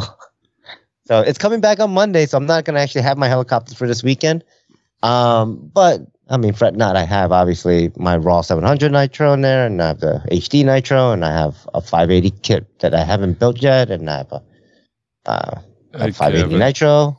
So I, whatever. I have enough helis. I don't need to. Next Wait for event we two. fly to, Steve's going to take a 420 and a Goosky. Wait and see. no, next event I'm going to go to, I, I've already decided. 580 is all I need, and I can fit the boom and blades uh, diagonally in a suitcase. Yeah. yeah. So oh. Andy, what he's gonna do is, what would you say that costs? One eighty, Steve. It really only costs one sixty by the time you sell that case for twenty bucks, because that's what you paid for it. Just sell it back No, for. I, I paid six bucks for that case. Oh, okay. We'll sell it for twenty bucks. It is a big case. I feel like I could almost stick you in it, Steve. It's about probably as big could as fit you in are. it. it's big. Yeah. It's big. It's, It's like bulk- nice, but really it's bulky big. at the bottom, Yeah. you know. And like I said, it's nice, right? Like I could fit two It's helis with padding and everything. Like it, I think you could fits. almost fit four helis in there if you. I think I can fit three with more padding, less clothes, for, because that added the extra weight that I didn't really need. Um, If this was and- like and then five- be, and then be under that fifty pound mark. If this was like five years ago, man, I'm sure we could fit Devin McClellan in that thing. Mhm. Oh, definitely five years ago, he was tiny. Yeah. Uh-huh. Um, or or maybe you you know, probably I- still fit in it.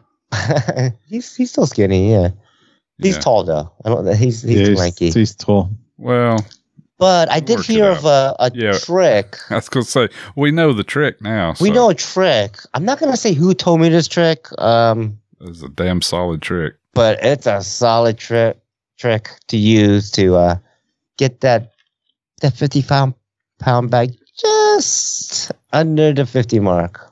Yeah.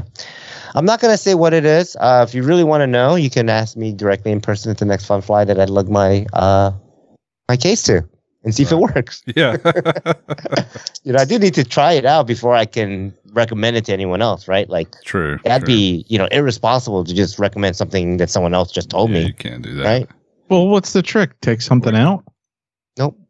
Uh, it works. Nick would know. Uh huh. uh-huh. Says Nick's been all over.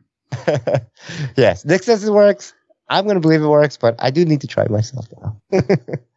uh, but yeah, that's uh, but yeah, I think I might just do the 580 next time and a 420 or something. I don't know, or the A goose. Cube. 580 and a 420 would be good. That's Yeah. probably what I would try to do. Because I did kind of miss not having a bigger one, honestly. Mm-hmm. 420 is fine, but it's not a big It's not a- it's Yeah, not, it's not a six or seven hundred. it's not a real heli, let's be honest.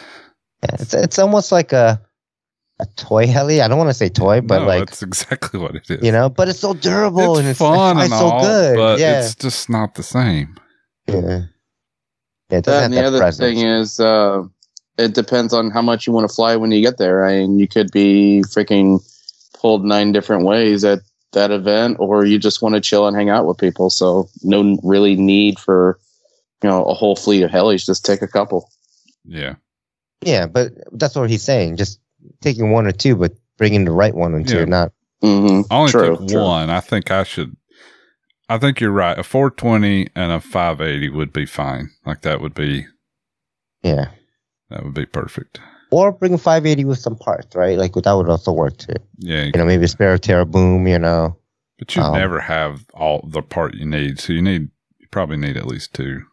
I mean, Yeah. I lucked out and had a boom, but Mhm. if I'd have broke, like a blade grip arm or something, or like the. well, you I know. think I ha- I took I Oh, you a have bunch those of, too? Yeah, I took a bunch of parts just because they're not very expensive. But inevitably, you'll break the one thing you don't have. Yeah. So Cool. All right, let's get kind of get back the show on the track. I mean, get this show back on track. Um, who didn't go? Who's next in the hobby? me. Go for it. What's next for me? Well, I got these two new kits coming. I probably won't touch them. I was going to ask you which one you're going to Oh, build first or open 1st I'm wondering if I should go ahead and build that Freedom Edition because I got to take these so good. electronics out of this heli for Kevin anyway. I wonder if I could build it before I go to Florida. oh, you're taking the Yeah, the Oxy Five selling, huh? yeah. It's going to Kevin, the airframe. Nice. Um, and I'm taking the electronics out of that and putting it in the Puma. So I might do that. I've got a lot of work to do on my father's truck to put the hitch in and put some airbag springs under it and stuff.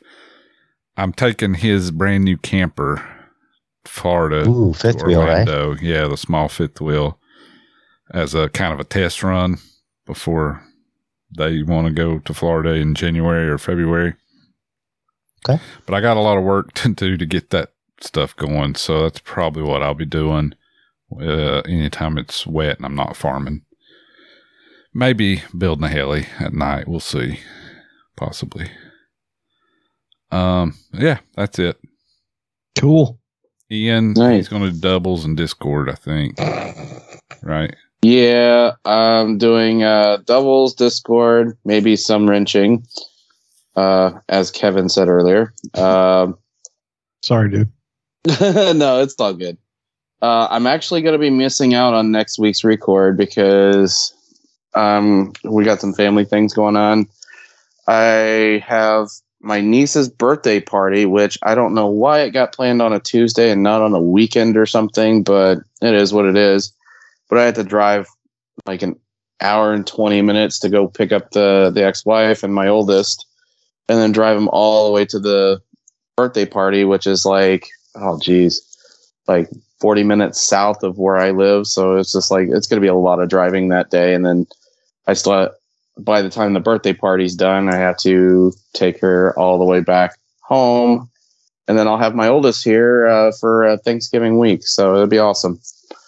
Um, that's pretty much all I've got going other than, you know, is it really worth mentioning more doubles? I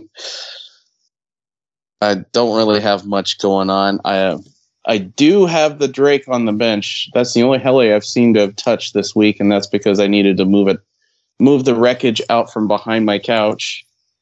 Um, going to be uh, jotting down what parts I need to order, and hopefully get some shit ordered uh, next week. So. Um, it looks like the main bit of the damage. I've already got most of the parts for like the linkages, the the servo arms that are broke. Um, it looks like the main thing that really needs uh, ordering is the tail boom, and I might go ahead and order a canopy just in, you know, just go ahead and switch it all out, make it all shiny and new for now until I decide to plow it in again.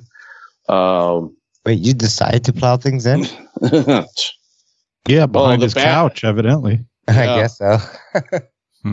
Yeah, uh, that's pretty much where I chucked it. Like when I, I was so pissed when I got home after after the battery quit on it. But uh, yeah, I really haven't done anything with it since then. It's just been sitting behind the couch, and then finally I got tired of looking at it behind the couch. So um, yeah, it's sitting on my bench, and now I can't help but look at it. So um, gotta get parts ordered for that.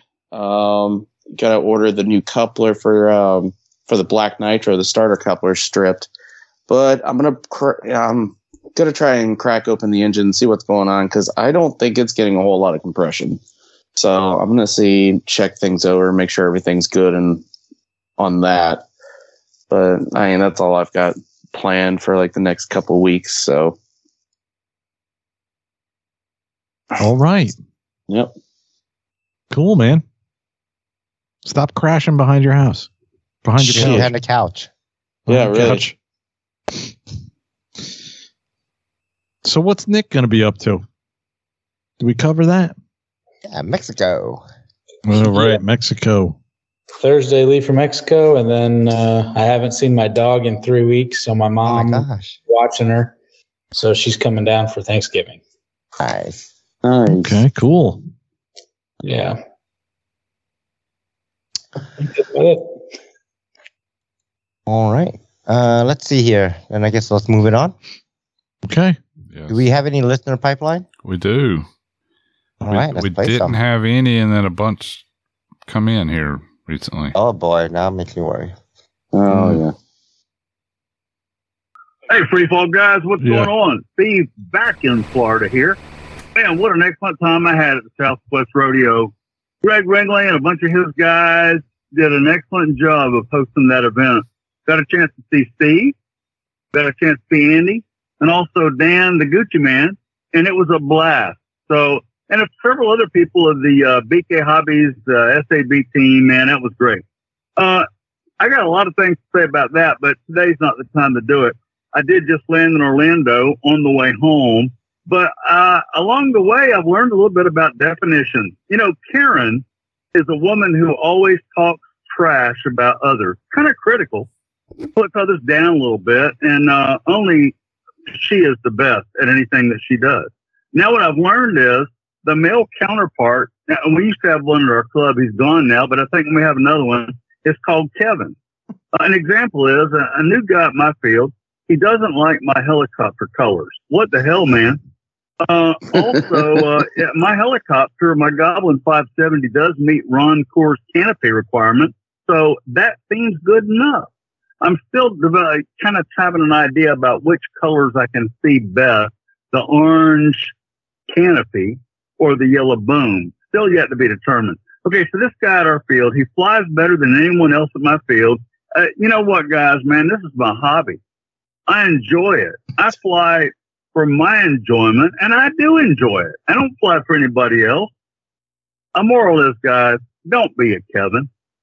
I mean, for me, I don't give a rat's ass. Doesn't matter whether he likes how I fly or not. I, I, you know, but that's okay. I enjoy it. So if you're a Kevin at your field, think about it, guys. Look at that guy and say, fuck off, Kevin. Because, uh, you know, it's all about having a good time. And that's what we're trying to do, guys. Hope y'all are doing well. I know you're on the big countdown. How many, uh, how many more versions do you have left? How many more episodes? Talk to you later. Five. Did I did I say something negative about his flying? How much it scared me? I might Might have. have said it on the video. Fuck off, Kevin. Oh, I did say it on the, yeah, on the video. Well, I don't remember Kevin, you know, asking for the manager, so I'm Right. not sure he meets that kind of qualification. That's there. what a Karen is. yeah. Yep. You'd be complaining to the club president right now.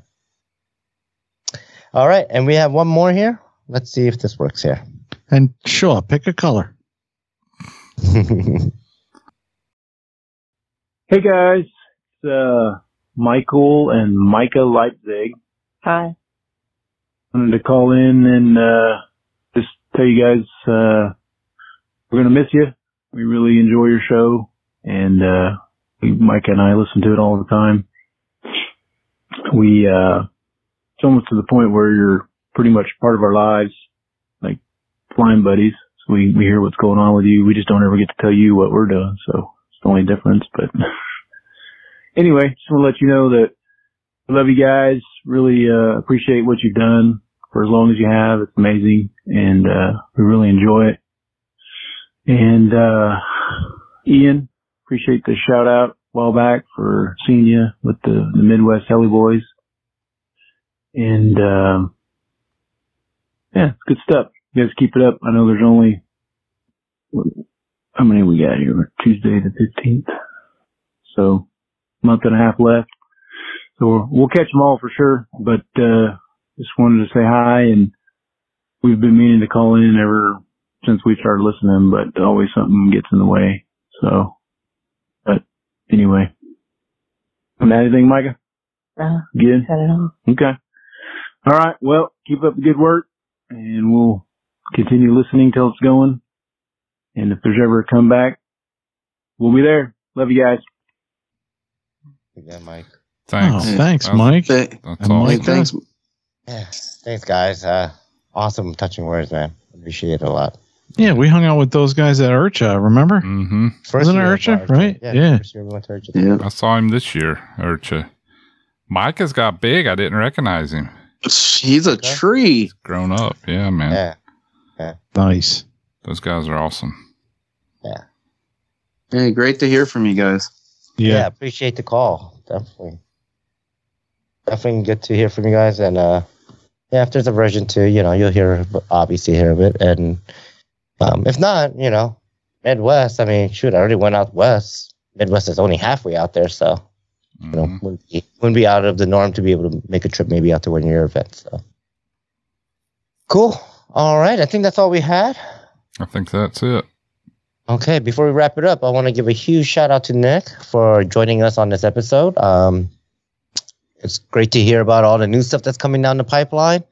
And also, you know, just it was great to hang out with you and, and see you fly this past weekend. So awesome. Thank you for everything. Well, thank you very much. It was great to be on. It was great to hang out with you guys this past weekend at the Fun Fly. Hopefully, um, more. Yeah, for sure. Thanks, Nick. Yeah. Thanks, Nick. All right. If people want to get in touch with you, Nick, um, and kind of maybe pick your brain or, or, you know, bug you on when is this is coming out? I need this now. uh, what would be the best way they can kind of contact you and, you know, maybe hit you up for some questions? Uh, well, for sure, definitely at, at Fun Flies. Uh, that's the best place when you get to see everybody else fly too. Uh, and then also email uh, Nick Maxwell Products at gmail.com. Uh, sometimes I am a little slow to respond. And I do want to say I do not do Facebook Messenger very often unless it's like get on there to check an emergency. So if you sent one, I'm not ignoring you. I just don't get on there very much. Awesome. Well, thank you guys. Thank you for everything you've done for the helicopter community as well. Appreciate it. Thank you. Thanks, Nick. Okay, let's wrap it up. Facebook likes, we're at 1,441 likes. That's plus three likes this last week, I guess. So, yeah, uh, let's read these names. We have Domingo Encarnacion Jr., um, Maud Riaz Khan, and then Bernard Sheck. All right. Thanks, guys, right. for liking our Facebook page. Uh, what do we have for Facebook comments? Uh, we got a lot of comments on your video, Steve. Hmm. But on last week's episode, uh, the crew, the FFRC crew, Mark Ritchie from Australia, he uh, commented, "Great episode, guys. Totally enjoyed Chris's roundtable shotgun round. Nice work, and can't wait for Freefall RC version 2.0. LOL." I chat with Mark probably once or twice a week on on Facebook Messenger. Nice. Um, I'm with Nick though, man. I'm not a huge guy on Messenger, and I know And you some- still haven't messaged me back. I haven't. Oh, I'm I'm just sorry. kidding. I'm not playing. I'm not. That's common though with me. Like, uh, maybe I'll post twice a year in the the podcasters chat we have, if that. Man, I just I I get I get caught up with too many things. I can't keep up with it. You guys are always going back and forth.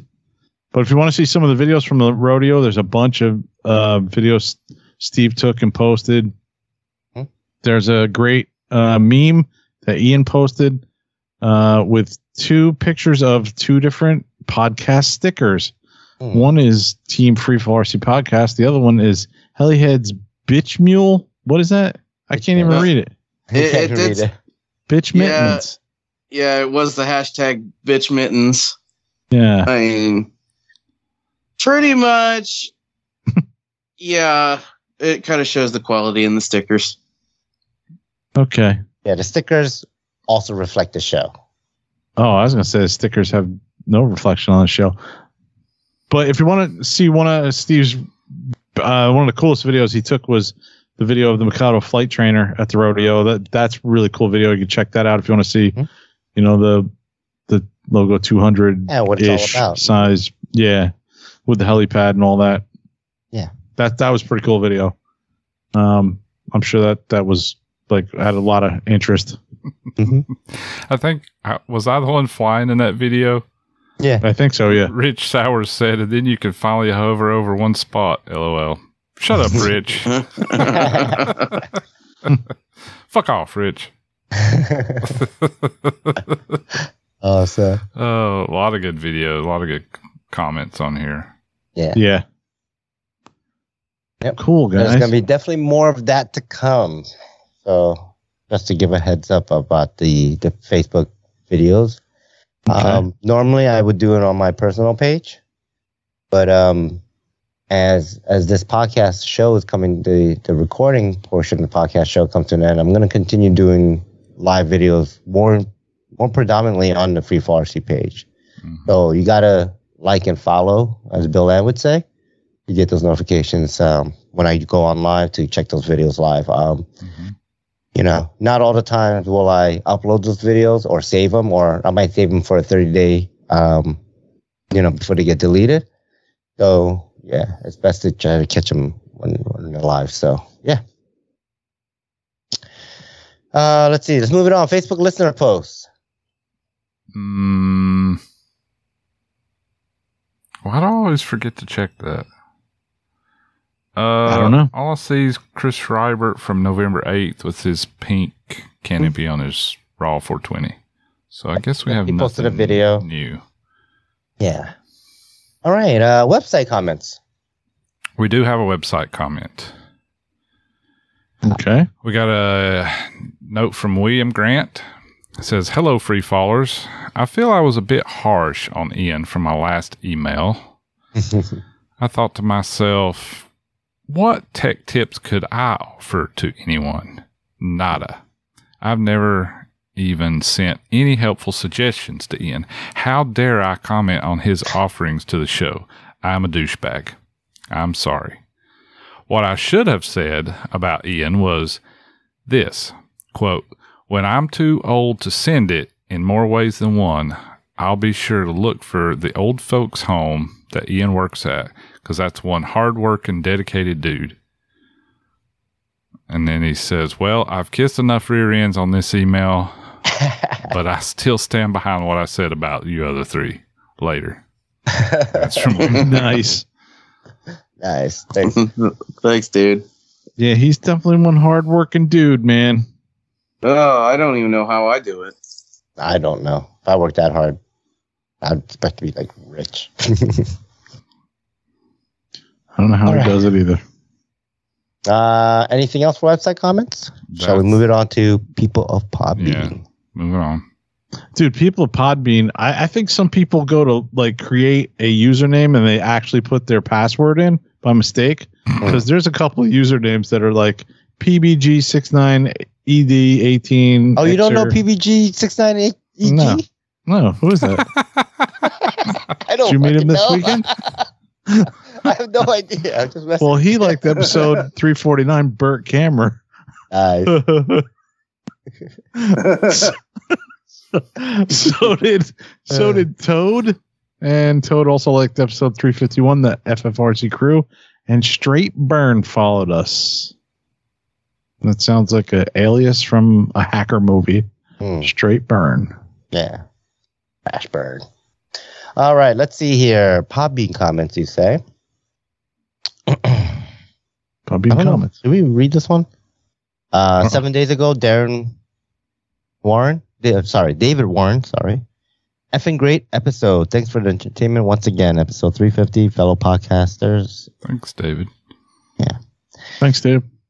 All right. Five days ago, Toad Javier said, "Can't get over this is ending. Definitely a hole on the heli podcast world. There's great podcasts out there, but each of them have their place, and the place of Free Fall RC cannot be filled. I said it before and now, and on the last episode, you're gonna get in some of your best content. I say you will miss it too much and eventually be back. Yeah, we'll see." Uh, let's see. Five days ago, bare metal fabrication. My favorite memory is from the first episode I listened to. I laughed so hard because I thought Ian said his quote was sore from all the wrenching, unquote. After a closer review, I heard his dreaded discord and wrenching words he always mumbles. he says hashtag dicks or reg. Love you guys. Gonna miss ya. Uh, hope to see you at the rodeo. Yeah, we I'm met sorry. him, and I This I, is bare metal fabrication. I forgot his name. I forgot his. Damn it, Andy. I, I know. I'm so Did I sorry, him? dude. I don't think I met him. I had a conversation with him. We were talking about all kinds of stuff, and I can't remember his first name. Couldn't you just made something up? It's um, Not like he doesn't listen to the show. Jarvis. Uh, couldn't you just made some? There you go. Yeah. Okay. Sorry, Uh, dude. I'm so sorry. Send me a message. cuss me out. I don't know. Yeah, send me your hate Maybe mail. I'll know remember your name that way. All right, really so Oh, send them, send us a message so I can lay into Andy a Yeah, little send more. a message. There you go. Send a message to Kev. about how perfect he is. uh-huh. all right. Three days ago, we got two messages, and one's continued from the the next. So I'll read them as one. MWX MWX stated three days ago. That's really sad to see you guys go. Where I'm at, there's where I'm at. There's almost nobody left flying RC helis. We used to be quite a big team for years, but now there's just me and one other guy left, and we actually rarely meet on the field. Uh, I guess times change. Uh, old guys found other things to do, and young people are just not interested in flying lawnmowers, or they simply can't afford it. For me, this hobby isn't only about flying helis; it's about spending time with people with similar issues. I was on the edge of leaving the hobby a few years ago, uh, cause doing this thing alone isn't fun. Uh, then I found out about RC Heli podcast, and this brought back uh, the joy of fly, the joy of the hobby, joy to the hobby. Sorry. As stupid as it may sound, listening to other people's BSing about toys, mitigating the loneliness, um, and encouraging to get on with flying. I don't know what it is about your podcast, but it feels like you guys pack, guys are a pack of uh, my friends from the field. If you won't consider version 2.0, I'm, I'm rage leaving the hobby. Oh no! Oh no! Shit. Don't do that. This is exactly what Dan was talking about. Like I'm Yeah. gonna feel like shit now. Yeah. Oh yeah, man, no. Yeah. So I'm sorry, dude. So one of the things that Andy and I definitely spoke about, um, you know, one of the conversations we had in this trip was was kind of the future of free fall. Um, we're not saying anything. We're not saying that version two is going to ever happen. We're not saying that there's anything, um, you know, uh, how much effort we're going to be putting into it after the show ends. But you know, one of the things is, you know, we're going to still be around. We're still going to be flying. Um, we're going to still release some stuff. Not sure if it's going to be a podcast. Um, like I said, I'll still do the live videos. Maybe we'll do some other video content and things, but um, we'll see. We're we're not gone though, so We're not Really appreciate your disappearing. email. We'll still be around. We just won't be uh, doing a weekly show. yeah. The weekly show, I think, is the part that we're gonna have to uh, kind of slow down on, and you know, obviously seven years of it. So, um, but I really appreciate your words, man. It Yeah, it really it hits means a lot. hard, you know. It does. And don't quit the hobby. It's Yeah, please worth don't. Yeah. Yeah. Just email us. I'll give you my cell phone number. You can call and Yeah, we man. can talk. You know what I'm saying? Like we don't don't leave the hobby. Don't rage quit the hobby. Even though I us wonder four where rage he quit is. the What part of the country? I don't Yeah, know. I was wondering too. Meet us Yeah. on Discord on Friday nights. Yeah. Meet us on Discord or meet really Ian on Discord. Let's be honest. Yeah. Um, but yeah, and email the other us, guys email suck. out, I'm you the know. cool one on We could- Discord. Yeah, yeah. That's that's exactly what it is. Um The guy yeah, works definitely like reach out to us, man. Like, you know, we we understand that we we were in people's heads for so long, and that our absence is gonna be missed, right? Like it's just inevitable. Like you know, you, you hear someone for seven years, and then you stop hearing them. It, it, you know, you'll miss them. Yeah, So for sure. we understand that, and and you know, we don't want, we don't like to give people that feeling. Like you know, we're doing this because we kind of need to do this for our for ourselves and for our family and our hobby ourselves. You know. Yeah. Um, but like I said, like we we've been all saying, we're not disappearing. We're not going to leave the hobby. We're not going to be not providing something in the Yeah. future somehow. And I kind of forget because I'm like, damn, I can't wait to get Steve and Kevin out of my head. But then I, rem- I remember, oh, yeah, there's other listeners that enjoy us every week. So, yeah. Mm. So well, you could talk to Ian since you didn't mention him. Oh, really? gosh, no, I want Ian in my head. I can't wait to get rid of you two knuckleheads. oh, that makes Oh. sense. Yeah. That's why I left yeah, him a lot of out. sense. Yeah, I was trying to be know. nice, but no, you guys had to bring it up. So, Well, that makes fuck no Ian sense. too. Fuck all of you. All right, there you go. Oh, all right. Do we have any iTunes reviews? No, nothing on iTunes. All right. You know, we got like a thousand four hundred and forty Facebook likes. How do we not have at least? I know. You would think we would get some freaking reviews this last Yeah. month, but No, I, I, I do, I do say, uh, I, I do think we have quite a bit though. I think we're like, I don't know, 70, 80 feedback or something or more maybe. So I, iTunes reviews? yeah, Are No, we we're close there? to 100. I thought think. so. Yeah, I thought we were kind of up there as far as 94. 94. All right, 94, man. We got six like more. Five, Send us six more. yeah, we got like five, six more episodes. Come on, Wait, no, guys. five more episodes after this. Send us six more. Steal your care if we wife's left one. phone and leave a review Yeah. from that or your kids or something. Yeah, somehow. create a new YouTube. Well, I already Come did on, that. Do it. We'll do it again. Do it. Do it. All right. Okay, so drop us an iTunes review. We'll read the review on the next episode. Email us at free4c at gmail.com. Especially you, MWX, MWX. Uh, like us on Facebook, facebook.com slash free4c podcast. Check out our webpage, free4ckpodcast.show. Say it to Chris. Hey, Chris. Hi, Chris. Hey, Chris. Flight Test Forums, off the field, audio, video production on the Flight Test Podcast, Free Force Podcast. Say hi to David Hill, aka Hill the Flyer. Hey, Dave. Hi, Dave. Hi, David Hill. Uh, Fellow podcasters, we got the Heliheads podcast. Heliheads, Kevin, Heliheads Dan, show. and the rest of the heli community. Yes. If you fly Yeah. helicopters, you'll eventually be on that show. Yeah, just wait your turn. Uh, next on the list, we have RCHN version 3. That's what Rob and Nick and Dan and Scott Graham and Devin McClellan. And little Devin McClellan, Hmm. who kicks ass and takes names. All right. Uh, let's see here. Maxim Collective podcast. Yeah, got to meet That's you. what Greg Gregor and Steve. Mhm. Yeah, I wonder why Steve didn't make it out to that event. Good to see a meet up with Greg and Gregory though.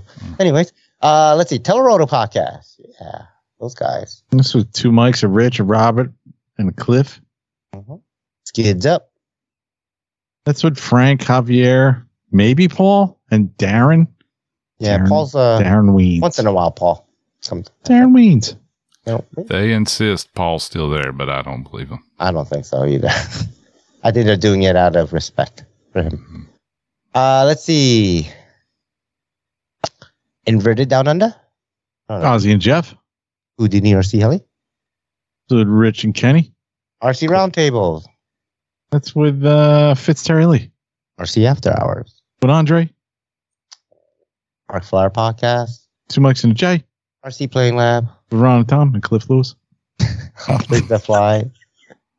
All things Lucian Miller and Moose. Are they still doing? I don't think they're No. done too. No. They stopped like they went a couple of episodes and Uh, stopped again. They came back, said, "Yep, episode 500, bitches," and then they're gone. Yeah, Yeah, they did like five episodes and then quit again. quit again. Yeah. All right, and don't forget to check out Bill Ann's YouTube channel. Bill, Bill, Bill, Bill, He's Check still- out Bill A Like and subscribe. Yep. He's still busting out videos from like last year's IRCHA. hmm Is he? I don't know. Oh man, Anyways, uh, huge shout out again to Nick Yeah, coming on our Nick. show. Thanks, Nick's the Nick. man. If you ever get to Yeah. a fun fly to see him fly, you'll be Oh my god, amazing. impressed. He's he's Huh? he's the real deal. and don't be afraid to go up and talk to him because he's very humble dude, Yeah. very cool guy. Ask him all the questions. Yeah, hmm Well, thanks, guys. I appreciate it. And thanks again for everything you guys have done. Thank you. thanks, Nick. Thanks, Nick. All right. Thanks to our listeners, free our skies, and we'll see you next time. Bye, See ya. everybody. Bye. I think the one thing I'm not going to miss is the fellow podcast.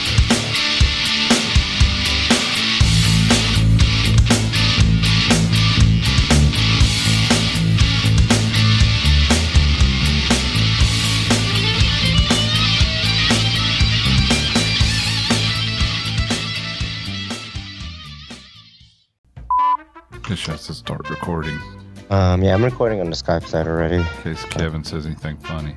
I already said something funny. I know, and I didn't record it. Damn it, Andy. So say something else funny. Ugh, I don't know. Dance, monkey. Oh, that's another news. Um, looks like KC3D nine uh, stocking raw 700 conversion. Dan's raw 700 conversion now. Conversion to what? It's raw. Oh, the raw HD. Yeah. Oh, I don't know what the hell you're talking about. What are the raw and 700 conversion? is? We used Well, I to- guess there's a gas. There's there. a gas. There's could be. Dan's though. There's two. There's two gas ones now. I don't. Yeah, well, I didn't know that. You didn't say that. You just said raw 700 conversion. How the hell am Oh, I that's supposed to know what you're talking about? I thought I said that. All right, gosh. Get off my fucking back, dude. bringing you fucking do your news. I'm bringing you your job right now. doing your job. Yeah, I know. I tried to delegate Shit. it to Ian, but it didn't work. Can't even get in to do the tech tip. You have to Yeah. delegate that to Nick. Andy's doing his job. He's being a pain in the ass. exactly. what do you think I get paid for? To annoy you. Give that man You a raise. got a- Guys, ready? Well, I'm ready. Want me to record on my board as a Yeah. backup in case? Okay, now I'm ready. Yeah, I fucked it up last week. So thanks, Kevin. Good job, Andy. Uh, what the hell, Andy?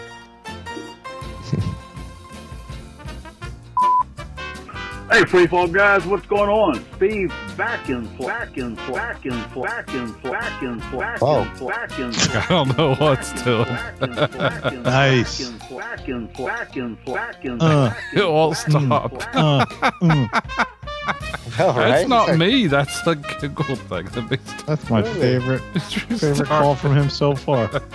I don't know what the hell's up with that thing. So is he back in? Back I don't in, know. back in. Back in, back in, back We don't know. We don't know where he's I back don't in. know. Let me try it again. Hey, free fall guys, what's going on? Steve back in, back in, back in, Oh, back that- in, that- It's, recorded it's something right. with the voicemail. It's back in, back in, back in, back in, back in, back in, Back and- back and flow. in, it won't go. I'm fast forwarding back in, back in, Oh, it's something wrong with the recording. Something wrong with the recording. Let me oh man, this is a long one too. All right, let me try another one and see if it works. Yeah. It's, uh, Hey guys, it's, uh, Michael, and Michael, and Michael, and Michael, No, and same Michael, thing. and Michael, and Michael. all right, let me, let me All right, close this app and start it over. Maybe there's something wrong with it. All right, we were having just a little bit of technical difficulties Yeah, here. I'll, I'll cut this out. I don't know. It's kind of I'm funny. just saying it because I won't cut it out on the video. Back in, flip, back in, back in. Back in, back in, back in. Did Hey, we tell him- guys, what's going on? Steve back in, back in, back in, Uh, back in. Oh my god. Didn't we tell him about that coming in loud, coming in hot? Yeah, he does it on purpose. Yeah. Hmm. Hmm. I don't know what's going on. Let me see. I can try playing them from my phone. Yeah, should we try that? Because I can also load up Google Voice on my phone and play it directly from my phone through the board here. Yeah, let me try one more time. But I mean, it may not work.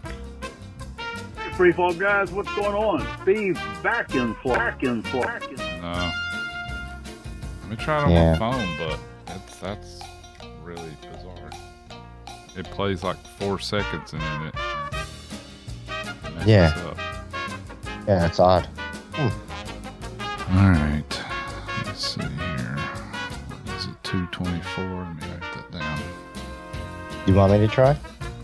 Um, yeah, if you want to, I'm pulling up voice right now on my phone here. Of course, it's out of date, so I got to update it. And I'll probably have to log in. I don't know the login. Damn it, Ian. What the fuck? Alright, Let me I'm see if this works. Oh, I thought I thought you were had the update.